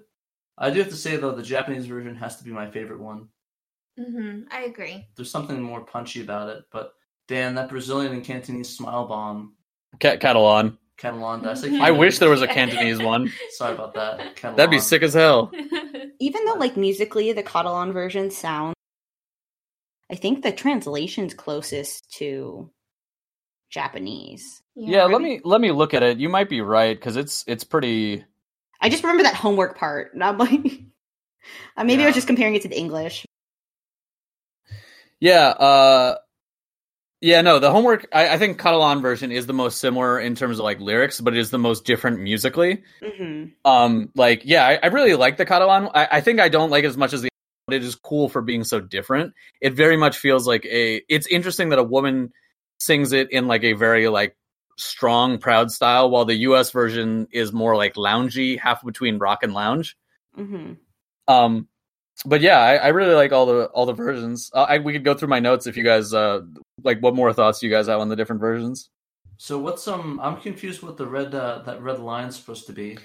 Oh, so yeah, this is something I meant to mention. Um, basically, in the original Japanese song, there's some parts that are cut out in order to make it loop better at the end, and then it's just like, oh, which parts of the song did they decide to translate? Because it looks like each of them translated different parts of the Japanese song, I gotcha. which is like really interesting to me. Like, uh, because you know you often don't see something like that because you normally see copies copying copies rather than the original. So it looks like a lot of them went back to the original to try to figure out which parts of the song to like thread in, Hmm. which is like an attention to detail you don't normally expect.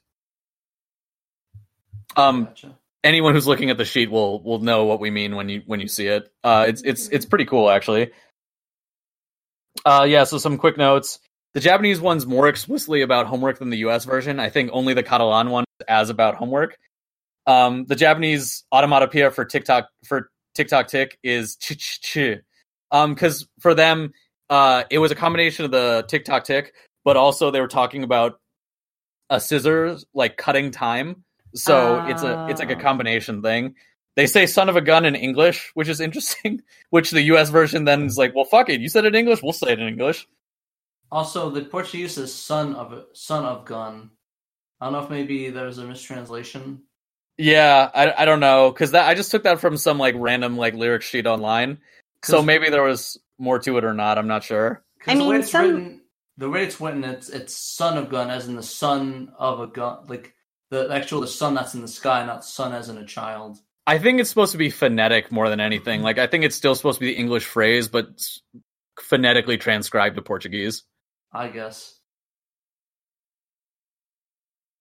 Um, one thing that's in the Japanese version that's not reflected in the others because it's one of the parts that may have been cut out depending on which version is I don't want to associate with people who don't cry. The moment you embrace sadness, I'll put you to I'll put you to me with my hands. Like the idea of like I'll embrace you when you're sad. Um like and like about to choke somebody. no, I think it's more like, hey, if you're so stoic that you don't feel anything, I don't really want to associate with you. Fair enough. Like which is kind of a theme in some of the later songs too, so I really like that. I'll, I'll, it just sounds like choking to me, but you know we'll go with that too. And that's because it's a literal translation. If I had like taken the time to make a more a- accurate uh, connotation translation, it wouldn't be "I'll put you to me with my hands," which very much sounds like abuse. That sounds like you're threatening somebody. Yeah, exactly. Um, so the Portuguese version has a lot more piano. Their version of Tick Tick Tock is Chick Chick Ta. Um, yeah, one thing that was cool is they had the lyric, I like to follow my freest dream. If I stop, he will run away from me. I can't give up on my way of this endless rolling dream, which, like, I really like a lot. Um, the Catalan version is, again, most talking about homework again. Son of a gun is replaced with, uh, I think the phrase is endavant, which means, like, enter or come on in. Um, because I, I I don't know why they didn't just preserve Son of a Gun, but whatever. Uh, and then the ending is pretty cool. It's uh, I have a dream that cannot wait. Uh, I a dream that I cannot stop for tomorrow. If he misses me, he'll escape. Ah, so it's still the idea of pursuing the dream, but like I think they personify it a bit more than the other versions. Yeah, I like that. Yeah, and then the U.S. version is pretty much what all y'all know. Mm-hmm. So next one is uh, Sayonara Bye Bye, which got literally translated as goodbye, bye bye. Uh, this ending is from episode 30 to 59.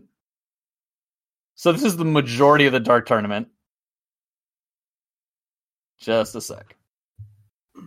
So, quick note: when I told Uh-huh. Tommy the name of the song, he said, "Like, oh, by NSYNC, as in Sayonara Bye Bye.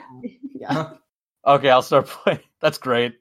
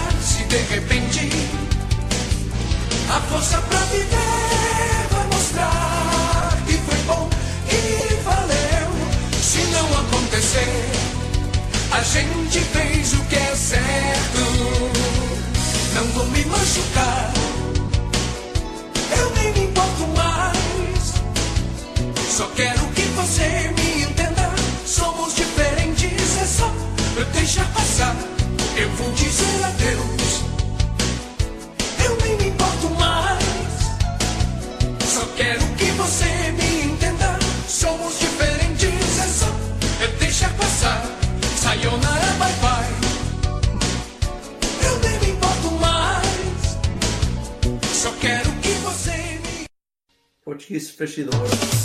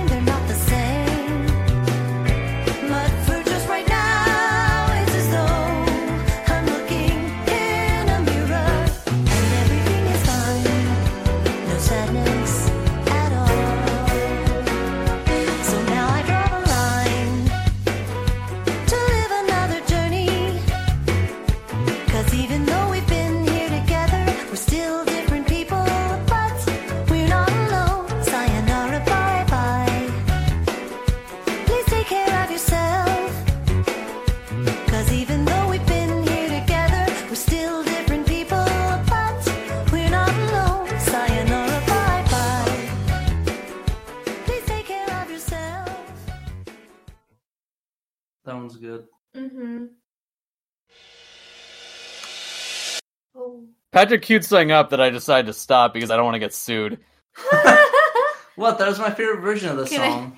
Sing with karaoke. The NSYNC version, yeah. Okay, let me pull up the lyrics. I like how you got the symbols pop- picked up. You're like, nope. Yeah, I was just like, no. No way. No, I agree with you, man. What do you guys think of uh of the so- of the versions? Thought it was good. It was good. I personally really enjoy this time the Japanese and the English, but my God. Okay, I'm not getting sued by ASCAP. um, anyway, I personally like those two because it's slightly softer and I think it conveys emotionally the lyrics better. Though, I don't know, the Portuguese one it was just not my taste. yeah, the Portuguese one sucked straight up. The Catalan Oh. I really like, like in terms of the instrumental and the voice is really good, but I think it's like a bit too peppy, but maybe because of the lyrics it makes more sense. I was gonna say the the lyrics on that one are actually interesting. Uh, we'll we'll get into that, but um, yeah, I agree. I, I I think I tend to like the Portuguese ones a lot. This one, not as much. Yeah, they dropped the ball. They they they dropped it. I think the singer it was just not within the singer's range, so I just feel bad for him. That Yeah. sucks. I, I did like how the the songs sound like a SNES game, a SNES, uh, some from the SNES, right, Joe? For the Uh, Portuguese one, No, for the the song in general, like the the Japanese one. It sounds Oh, like something from a. SNES game. uh, I I always say SNES, but some people say SNES. Hmm. Yeah, and it's like the same with the Nintendo. Some people say NES, which I say, and then some people say NES. Yeah, Oh. but but it's uh yeah. It, am I wrong on that one, Joe? Um, sounding like that. Um, yeah, I think like a lot of at the time people were using like a lot of MIDI banks as a way of doing things, especially in Japan. So I wouldn't say it exactly sounds like it, but I would say that it came out of like the same musical culture. It got that. It had that vibe. I liked it a lot though. Yeah, no, it's nice. Um, so the Japanese version focuses on the idea of a growing asymmetry and then a breakup between two people. Um, and describes it as it's not sad, it's all right. The idea of like it being numbing, and uh, saying that at the end, hidden in a nonchalant greeting is a thank you. So the idea of like, hey, when it's over, we're not going to be into each other anymore. It's like it's a cool greeting, but like, Oh. thank you very much for like what we went through. Oh shit! It's like a nine. Basically, uh, thank you next. Uh, if you are 14 and are listening to a podcast, it is a Let me interpret. Oh, this is uh, interpretat uh, interpretatio Ariana Grandissimo. yes, exactly. It's basically, but weirdly enough, same idea. Yeah. Let's bring a modern culture in here. Oh my God. Sleep? Starbucks, the Ariana But Grande. uh, she was on Broadway at one point, so you know. No, she, Yeah. she's got she's got good. No, she's got good lyrics. It's Uh, kind of it's kind of she ridiculous. didn't write how- them, but I, I sorry, I meant she has she has really good uh vocals. Is what I meant. I'm sorry. oh yeah, Yeah. She So, sings um, very good. The next one, the Portuguese one, I think is a bit more melancholic. Uh, it says, you know, Twilight breeze wraps around us, everything falls apart. Um, it's strange, we no longer combine. So in for them, the mirror thing was kind of less literal and more like the idea of like lock and key, not combining anymore. And so it's um, not a uh, it's not a Voltron reference then. No, it is not. Uh, they they say like we did what was right, you know, effectively by breaking up. Uh, I just wanted you to understand me. We're now different. Just let it go. So it's something that's sort of in process in the Portuguese one. Mm. Deep. Yeah, remember this is the part of the show where like Yusuke and Keiko are having misunderstandings. Like they they have more so later, but this is like interesting. Is this during the uh the Dark Tournament. arc? Yeah. Yeah. Yeah. Oh, I love the ending visuals, like the animation, like Keiko's just like in like she's just sitting and the wind is blowing and like flowers fly away from her hands, right? Uh, I think it's a, a photo or a or a A letter. photo. I forget. It's really pretty. It's Yeah, no, a it's it's a gorgeous ending. I like how I Um, like how they went through all the songs during the Dark Tournament, and, and before, and there's only two more songs for the for the Chapter Black arc and the Three Kings arc. The It's almost like the Dark Tournament was too fucking long. Oh really? Yeah, weird. It's like It's the only like- thing anybody ever remembers. Oh, about the show. It's weird. Yeah. It's almost like it's half our episodes of the show. yep. So um the Catalan version, they say like the wind brings them losing themselves. Uh and my question is like, does this mean like in each other? Like the idea of like an enmeshed relationship. Uh we seem so different, but I see you already smiling. It's like a mirror. And so I think the idea is like, oh, the symmetry is breaking. Like if I'm not smiling, but you're smiling, that's like something interesting going on here. Um, I And, kind um, of got the, the the the vibe. If you're smiling, I'm not smiling. Like a sort of a relationship that you're seeing that that it's like withering. Yeah. Like I think this one's about a mutually amiable breakup, but like it's clear that like one person's moving on faster than the other. Yeah, that's exactly how I feel. Yeah, uh there's a line in there that's interesting compared to the others where they say instead of saying thank you, I welcome you a little a, well, a little too coldly. So this is like if you break up but you're still like in a friend group with the person, you see them and you say hi, but your hi is kind of weird and everyone around you is like, "Ugh." Yikes! This is getting too real. Yeah. Um there's also a lyric in the Catalan version that says, I have already taken the first step, but I hope now you want to continue moving forward. Like the idea of like, oh, I'm walking away and I hope you're willing to as well. Lots of breakup shit here. Wow, this intro sucks. Well, not in a bad way. Like it's sad. It's like depressing. Mhm. It's a really good breakup song. Like I like it a lot. Gotcha. Just like, thank you. Next. yes, Ariana Grande is still here. Um, Ariana Grande cast. so the English version is most similar to the Catalan version, which is really interesting. But Catalan came out a year after the American, so I wouldn't be surprised if like they were in talks or something like that. Um, the English version has the phrase "but we're not alone," which always like struck me as weird. Of like the idea of like, oh, are we not alone because like even though we've broken up, we're like still cool, or like you know they're intending to stay good friends. Um, and I think that's supposed to be like a reflection either of Toguro and Genkai rather than Yusuke and Keiko. Oh. Are they saying we're not alone? Like their friends are behind them, kind of thing? It could be either, and I'm not sure. Okay. Gotcha. I want to go, go back to the. You were saying that they it's it seemed a lot like the English version. A lot of shows do that where if they have a U.S. and a English intro, they'll translate directly from that. Because typically the it's a lot easier to translate from English to another like Japanese or something. As a lot of people would probably they'd probably be easier to find a translator for English than a translator for Japanese to keep Yeah.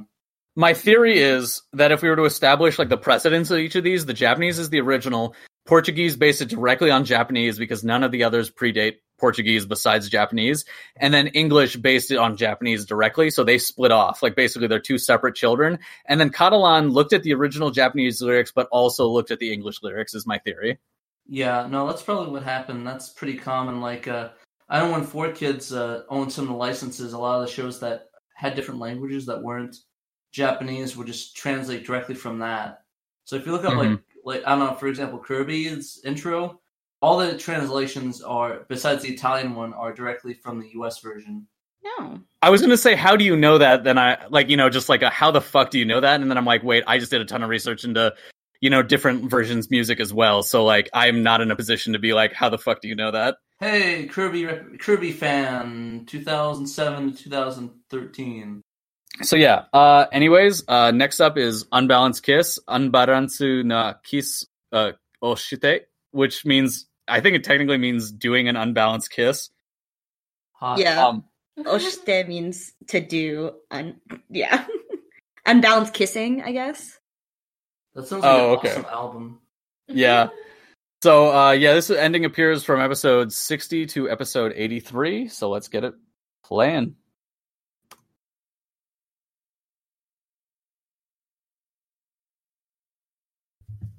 Let's get it playing. And now plaque is gone. What's plaque? No, that's a that's a fucking Doug reference. Nickelodeon's Doug. Oh.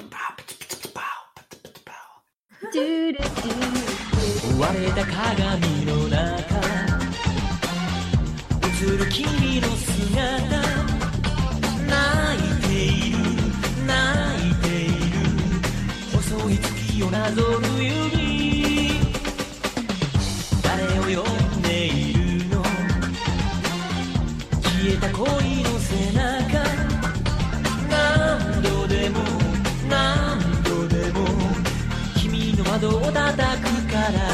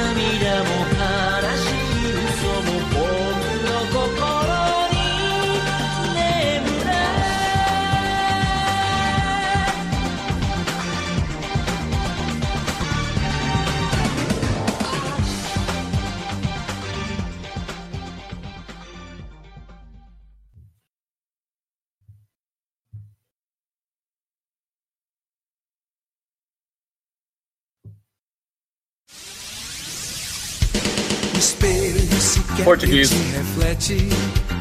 Só vejo tristeza nos teus olhos. Não sei dizer, nem sei porquê. É sempre tão difícil te encontrar. Ouço a tua voz a me chamar.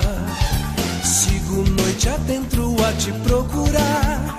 Só você pra me dizer que tudo que eu preciso é viver.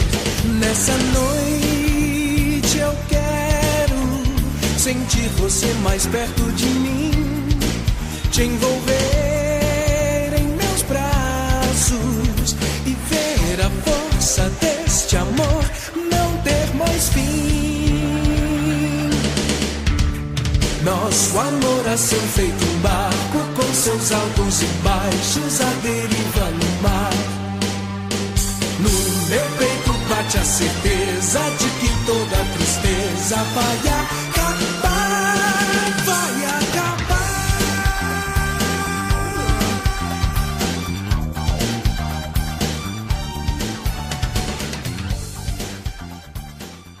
Much improved. That I like that roughness in his voice. Oh, sounds good. 10 out of 10. Mm-hmm.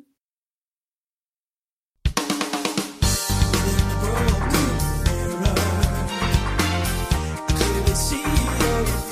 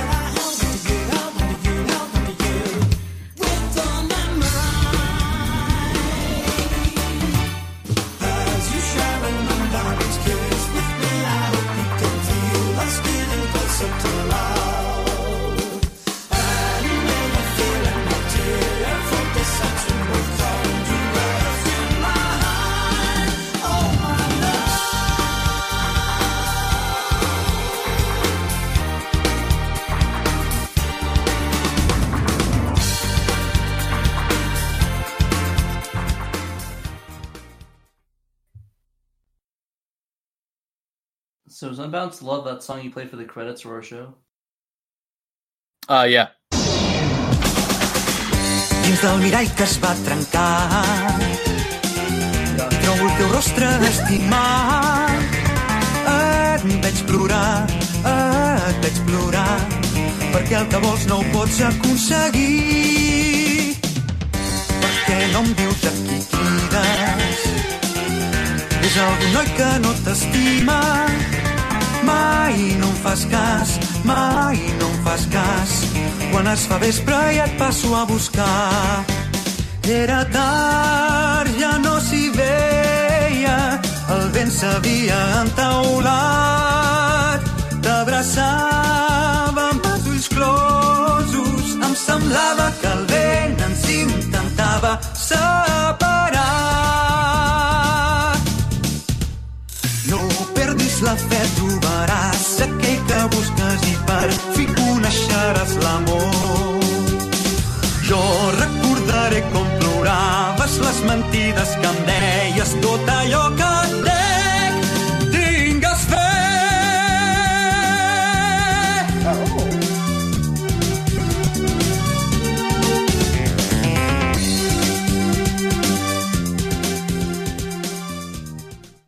So Oh yeah. Okay. There once was a man named Gold.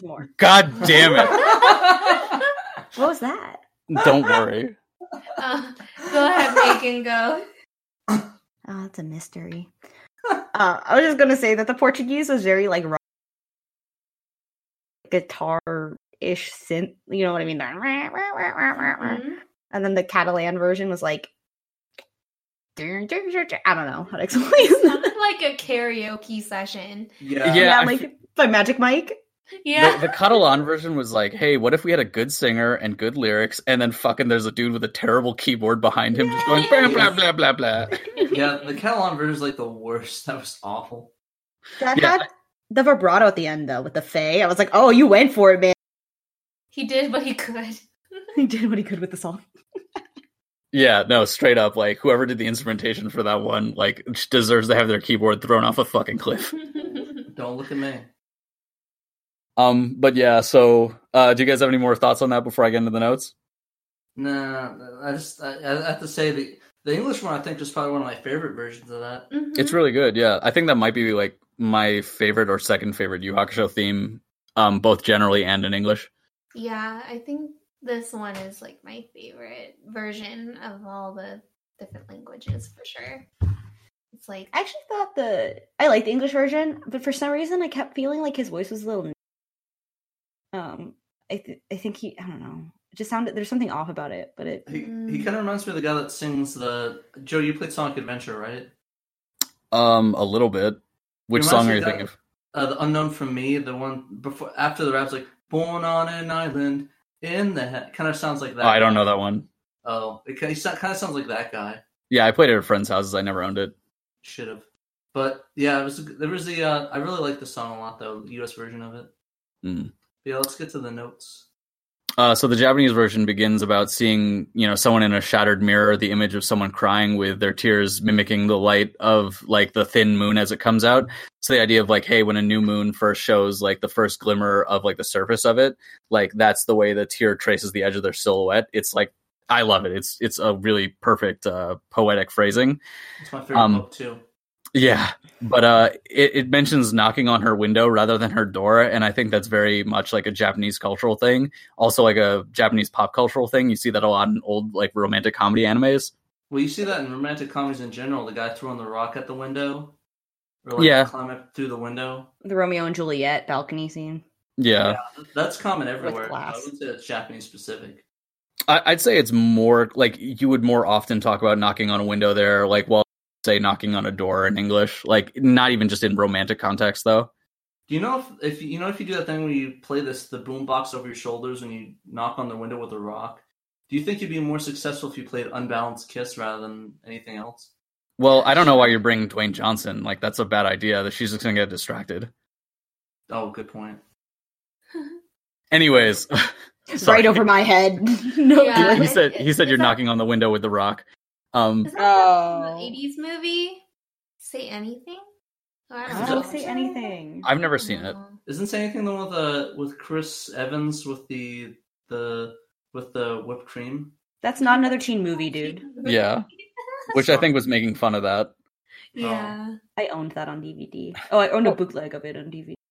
Dude, that's my favorite scene from Scott Pilgrim. Um, anyways, uh, so it has the image of a string of fate being cut. You know, so like the red string of Mhm. fate is kind of like a thing in Japanese culture, and like I think that's the string they're referring to here. While they like change what it is in the U.S. version, where it's more like just like the the string of fate, a la you know like the fates, like the Mhm. Greek fates, rather than like the you I was know about to point that out. destined that love thing. It seemed really Greek like, but I, I was like watching Hercules and I, the other day and I was just thinking about that.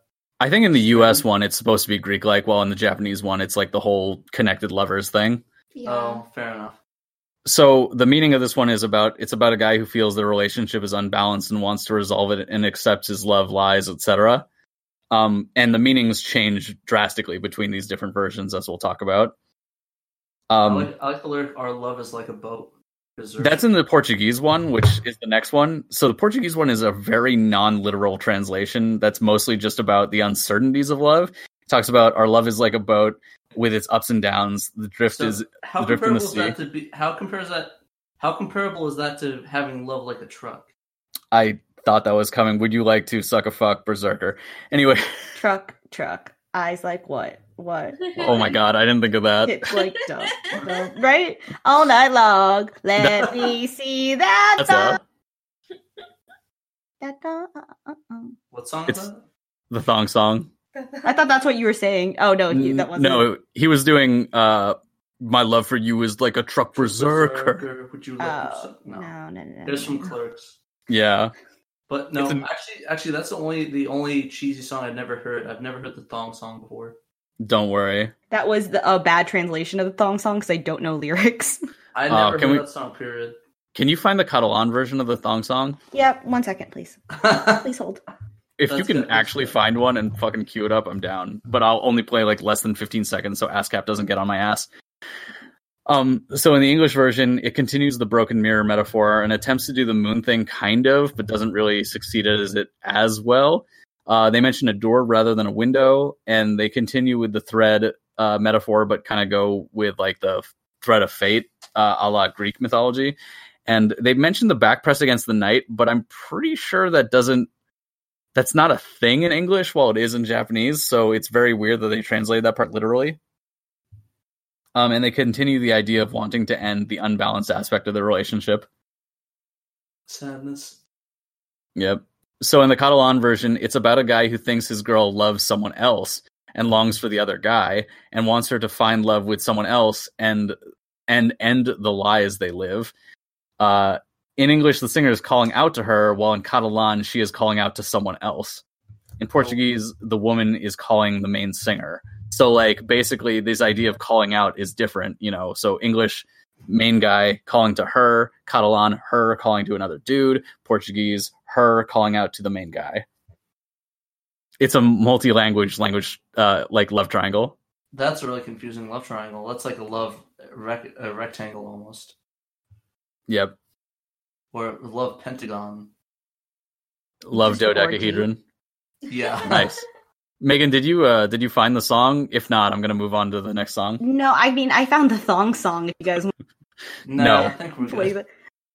But like, Okay, so for this next one, there's not compilations for the next two songs, so it's gonna I'm gonna try to cue these up, but let's see how it goes. I'll, I'll start this be- one. I'll try my best not to put dumb songs between this. Thank you.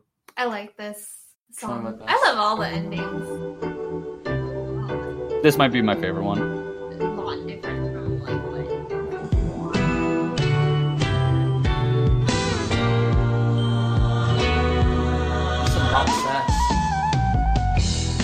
手紙が届いたら封を切らずにそっとしまっておいて時が経てば僕の今の気持ちきっとわかるはずさ。最初で最後のお願い。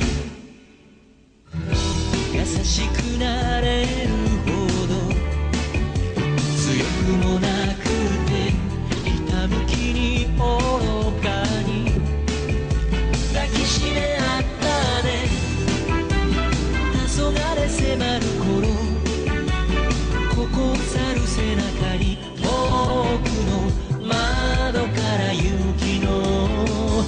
矢をいるよ。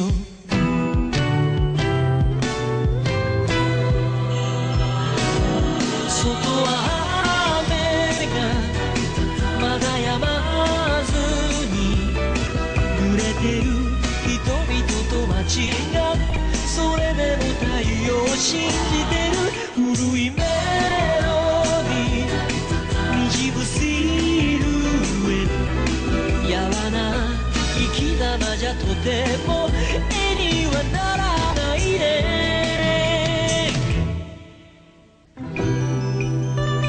Oh wait, fuck, is this the full song? I Yeah. think this is the full song. Okay, I'm skipping. Oh, I, pretty, I love this song, but we need to skip. very nice. Yeah. I like guitar though. The It's like song. two- Se a carta que um dia eu escrevi chegar em suas mãos, não abra e guarde essa ilusão junto ao coração. Dias vão passando devagar e as coisas encontrando seu lugar. Tudo muda, menos o que eu sinto por você. Se eu fico tentando te trazer de volta nesta canção, só peço pra não me esquecer. Escute essa paixão. Se a chuva vai caindo sem parar, em gotas que me trazem seu olhar e tudo muda, menos a saudade de você. Agora eu sei que quando a tarde cai, o medo se desfaz. Lá fora, a chuva vai molhando o chão, fazendo a vida recomeçar. Assim que o sol voltar, a luz enfim brilhar, vai ficar pra sempre em nossos corações. Nada vai ser como antes. Ooh, that one was, Was really that Portuguese? Yep, Dude, that one is the best. it's really good.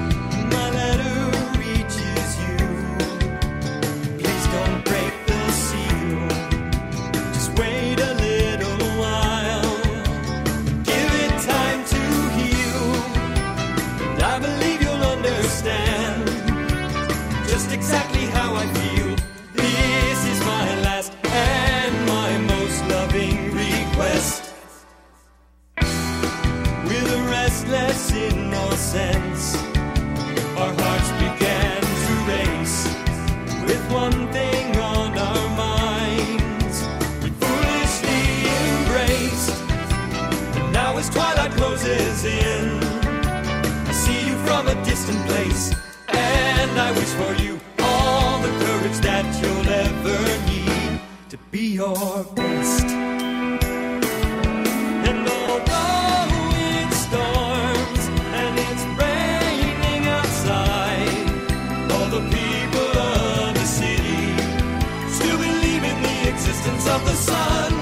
An old forgotten melody and the birds sing o'er.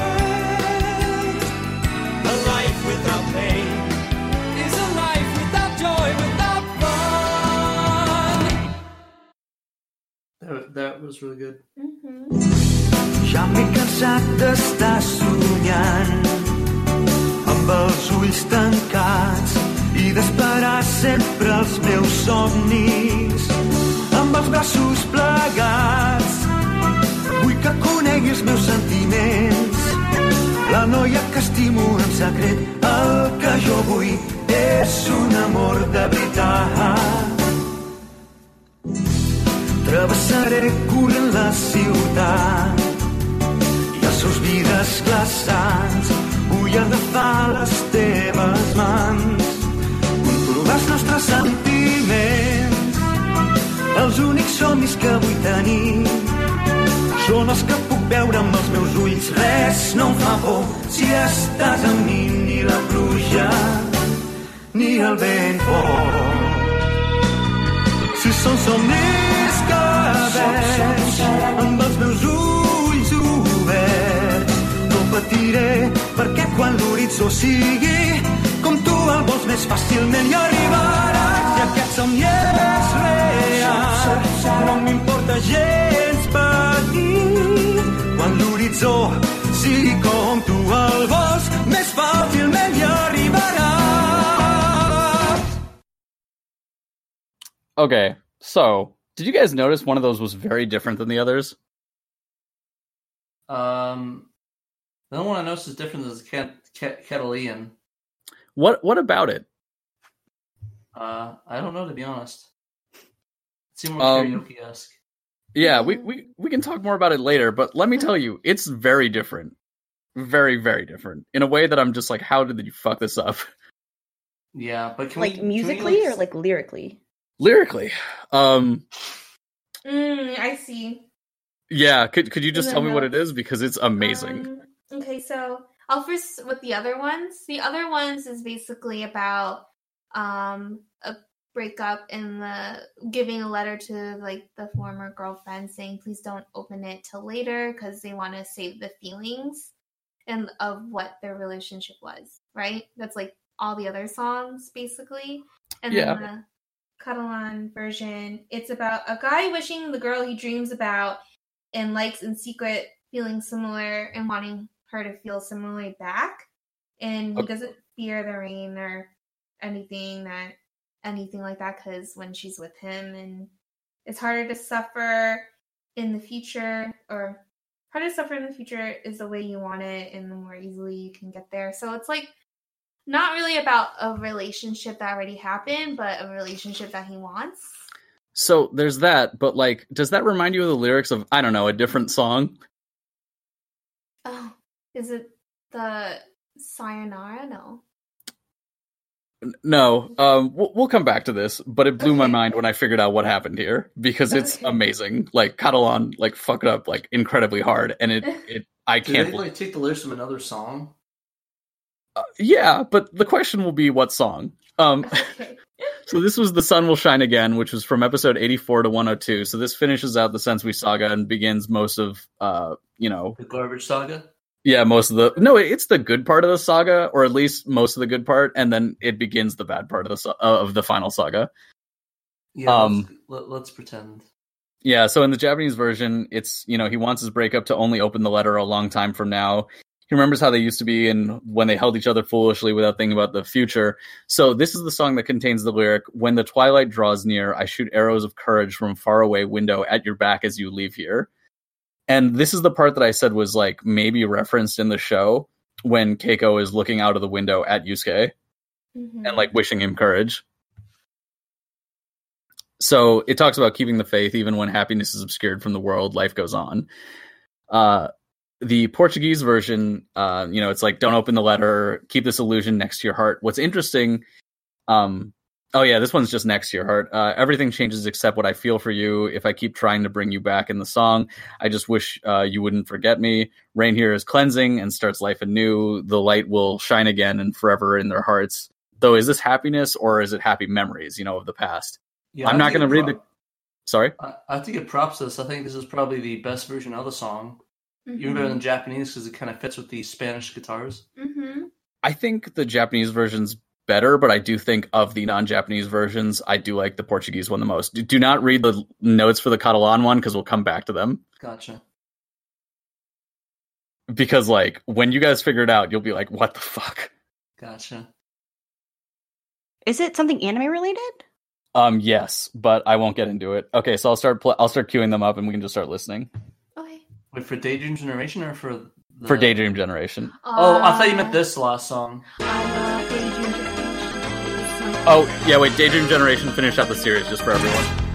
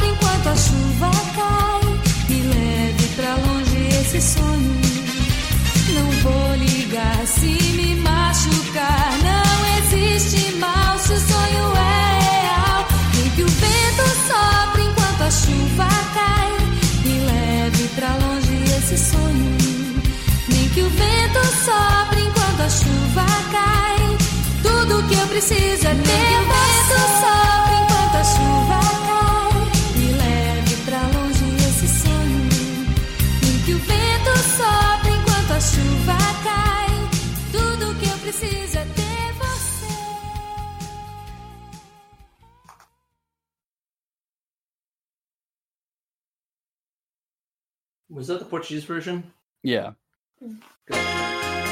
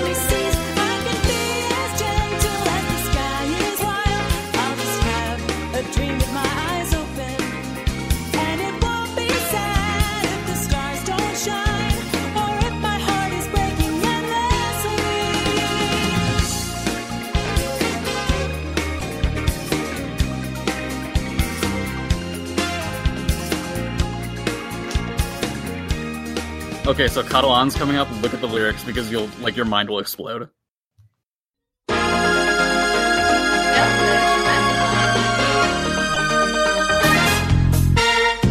Quan rebis la carta que ah. t'he no l'obris pas. Deixa-la dormir en un calaix, no em facis cas. Quan arribi el moment sentiràs el que sento jo. I llavors segur que tu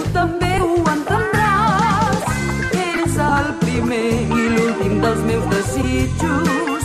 Amable sense ser dolç. Ni gaire fort, sincerament. Ens abraçàvem estúpidament. Quan aquest cel blau es comença a enfosquir, jo veig com tu t'allunyes i et fas patir. Et disparo fletxes de valor, la pluja encara cau, que no pararà. Però la ciutat i la gent que s'hi ha de creure que el sol brillarà. Si no ets valent, per molt que visquis mai, no et sentiràs plenament. Però la ciutat i la gent que s'hi ha mullat no deixen de creure que el sol brillarà. Si no ets valent, per molt que visquis mai, no et sentiràs plenament satisfet. Did you guys figure it out? Yeah, we figured it out. Uh, I'm still a bit confused. Is the lyrics just stupid or? No, they repeated the. no, they didn't even repeat. They switched them. Oh wow, really? Uh, Wait, switch the lyrics to what? So endings four and five, the Catalan versions, like probably they just got sent the lyrics. They're like render a translation that goes with this rhythm, and then they put it in the wrong fucking song. oh, I see it now. I when I was like so at first when I was assembling the translation without listening to it, I was like, oh, these must be backwards. So I switched them back, and then I was listening. I'm like, these don't match up, and then I'm like, oh my god, they didn't. And then I like kept on listening. I'm like, they fucking did. Wow. That's damn. Only you would catch that too, Joe. Yeah, how they how they messed that up? Uh, probably just like an email thing. They're like, oh, here's a five, you know, and they're like, well, that's weird. We only recorded three earlier, but uh, okay. I mean, that kind of makes sense when you don't understand the language because, like, the person transcribing itself, like the actual rhythms to these things, and making the doesn't probably doesn't speak Japanese. You know what I mean? So Yeah. they're just kind of yeah, a chain like handed off. We're like, yep, this is to this and that's to that, and call it a day. Yeah, basically a clerical error ended up with like the Catalan versions of four and five being the weirdest fucking versions. Interesting. Also, did you guys like how the fucking Brazilian Portuguese version of ending five started with like the Super Smash Brothers Melee Break the Targets theme? I did. Um, Mhm. yeah, so the Japanese one is, you know, thinking about what they want while they sleep, uh, doesn't want a faraway wish, but something small and up close, can endure pain if they wake up to a world that uh, that's as they like dreamed or wanted. While the Portuguese one is like wants to be closer to the person in their dreams who uh, it hurts them to say goodbye to. They want to feel them close up. Uh, they can take pain if the person from their dreams is real. Uh, the US version, it feels slower than the others. The first paragraph is about having something close. Uh, is much more like the Japanese version, but then becomes longing for a lover, a la the Brazilian version, uh, and wants to live a life uh, like it's a dream with their eyes open. And then the Catalan one is, hey, what if we just took the meanings of the fourth version and fucking put it to this rhythm, and vice versa for the fourth ending? My favorite thing about ending four in Japanese is that it's called Daydream Generation, but it's it's Japanese. That's ending five. Name is or sorry, ending five. This Daydream Generation is the Japanese version of it. it's just called Daydreamo Generation. I mean, some of the other ones are pretty goofy too. Like if you look at uh, the homework one, it's like homuwaku. Well, no, I meant like I meant like the the fact that that this one's literally the English name of it, Daydream Generation.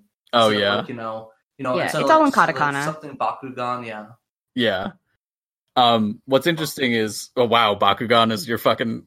Anyways, um, no, is how you ended it. Uh, but I was gonna say, uh, what's interesting is like there's really good uh character covers. Like each of the Japanese voice actors did covers of these songs. Oh, um, which we're not going to cover on here because we do not have time because we've already gone a pretty long time. But like, you all can look those up. Like the Genkai version of Daydream Generation is like one of my favorite songs. Or wait, no, Mhm. maybe it was Shizuru. I forget. It's been a while. It used to be my MySpace song. If you want to know how old I am, MySpace. Who was in your top eight? uh, I don't. Probably my brother and like some random people. I put a bunch of bands in my top eight. Nice, Oh, I never even thought about that. Tommy was in my top eight. That's of course. Yeah. I I didn't have a lot of friends in high school, so I barely had a top eight. Nice. Oh yeah, you used. Did you use MySpace in high school? Sorry, in middle school. I was using it in high school. Yeah. I used it for the like the, the first two years of high school, but I switched to Facebook like senior year or so. yeah, it died out. Who used Nap Friendster? Friendster, geez, you're Um, I I didn't really have a computer when Friendster was big. Yeah, I don't My think cousins, you, my cousins did. and you guys we had family lives. computers. Like you had a computer room or computer no. You didn't have like I didn't have like internet until like 2004. that sounds about right. I had di- I had dial up, and but I had my computer in my room, so hmm Ooh, Nice. a computer in your room. Wow, that's fancy. yeah. Yeah, but um, that's all the uh, Not s- porn a lot, a lot easier. nice. You mean it made looking up different language versions of the Yu Hakusho theme songs a lot easier That's that's exactly what I meant. Yeah. before you ever saw the show? Weird. Uh, but yeah, no. Well, I saw it. I just didn't really care about it. yeah. So, what do you guys think of uh, the different versions? Like now that now that you've heard like everything. Um, I thought I thought this one, the Japanese version, was still the be- was the best on this turn. This one. For me, it's English, but I think it's because I sing along to it so much. like, Yeah. I Yeah. legit will sing it in the shower sometimes.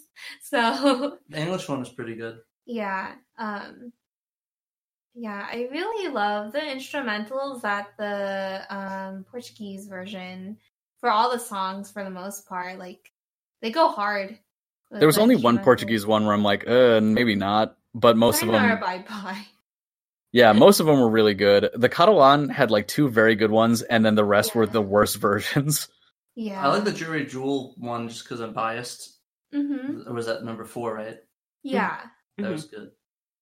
But yeah, out of all these ones, my my favorite has to be Smile Bomb now. hmm That one or Homework, God, whatever.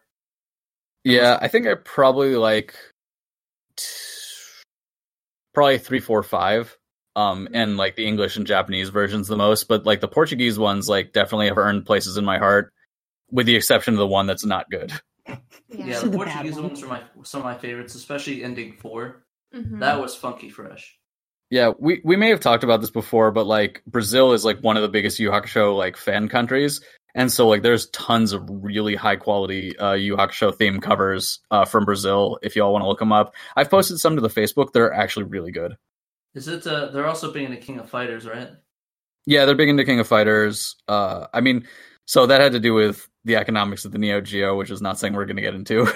Yeah, but damn, they got good taste in Brazil and Portugal. yeah, they also played like the Sega Genesis until like 2004 because like uh, import taxes were crazy. So they're like, oh, we have a deal with Japan directly, so we can manufacture Sega Genesises 10 years after other people stop playing them. So games were being released in Brazil until like 2012 when like everyone else had stopped in like 96. Oh my god. Yeah, Brazil has a really interesting history with regards to foreign technology, Japan, anime, and video games. Taxes suck there though. That's why the, a lot of them didn't get a lot of good stuff, and there's a big black market. Yeah, Mhm. it's it's really interesting. I've I've talked about I want to go to Brazil just to like see it, like you know, like do like check out some jujitsu stuff, read up on like you know go do his, historical stuff, and also go to a Brazilian used game store. Those are very. Most people say carnival. Yeah.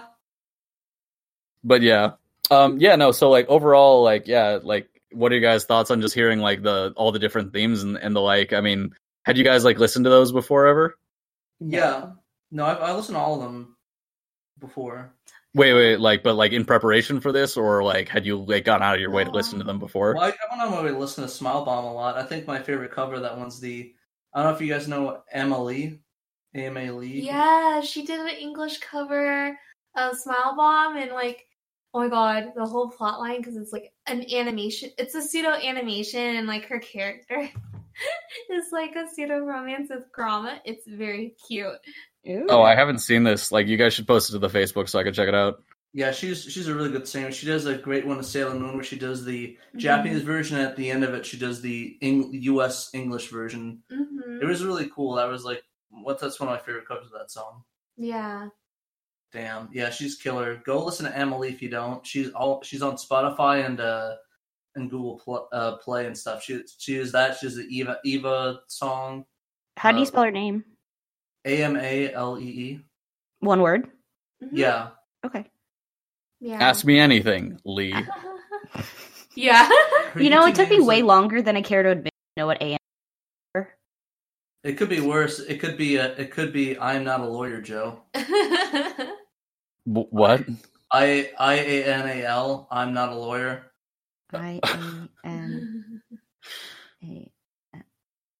Are you are you really serious right now? That, that's trying to on think of it. on on on. Uh, I'm serious on uh, on Reddit. Sometimes I'll put put like legal voice I A N A L. Oh, so it's interactive. The last part of that word. Yeah, I I Uh. anal. Ah, Oh, that's my- I'm. s- I'm. That's my favorite Will Smith parody. It's like Penn Island. yes, it's like Will Penn Island. Yes. Uh, Joe, you mean No, no. Am? I was I was going with the the Will Smith like movie I Robot, but Oh, yeah, I anal. I love wrote- that movie. I Robot. Anyways, That was that was actually released on VHS and, and 1080p, but I Oh, won't get into that. 1080p VHS. Okay. Yeah, SV. like I'm I'm interested, but we cannot talk about this. Um, so, Welcome to the Yu Yu HakuShow. uh, before this podcast, I listen um, to the both the English and the Japanese, like all the endings and openings, but in the full Japanese songs too. They're really I- good. Yeah, so but only those two languages. So it's really cool to hear like the other two and just how different each of them are. Because like I think when I was listening to the English ones, I like I always love the lyrics and they're easy to sing too. But I was always thinking like, man, I wish the instrumentals could pop off more. So Mhm. it's like the both the Portuguese and like some of the Catalan versions. They do the they do the job. So yeah. Yeah, I, I feel the I feel for the uh, Portuguese version. They're like, oh yeah, we have a kick-ass band. Let's make these really good arrangements. And then for the Catalan one, there's like, we have one friend who has a keyboard and he's high on cocaine. Let's go. We can do it, guys. and like, so it's like two of these are great. Uh, So who wants to take us out? Uh, I'll do it. Uh, so thank you so much for listening to the Yu Yu Hakusho. Your support means all three worlds, human, demon, and spirit, to us. We'll be back next time with the series finale and a lot of thoughts. Please hit us up with questions, requests, or chat, or just a chat at our Facebook at the Yu HakuShow with two O's and a W, and our Twitter at the Yu HakuShow uh, one O and one W to buy us some coffee or buy us some coffee at Ko- Ko-fi Coffee yeah. ko dot com backslash or front slash a slash the Yu Haka Hakusho with one O and one W. Um, and remember, you can now listen to us on either iTunes, Spotify, or wherever your podcasts aren't sold. And we, and we also sell some VHSs.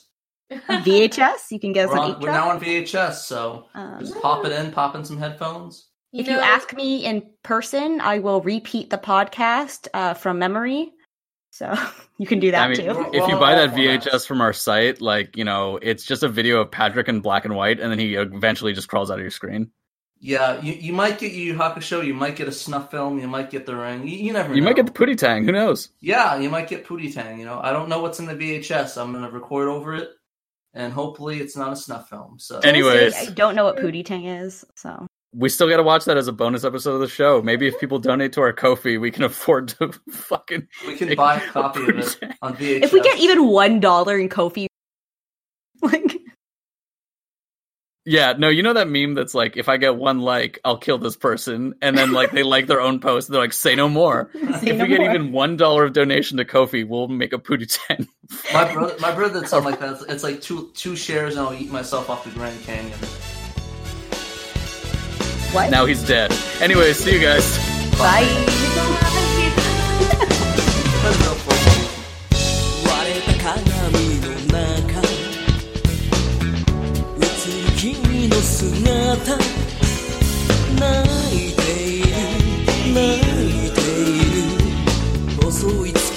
割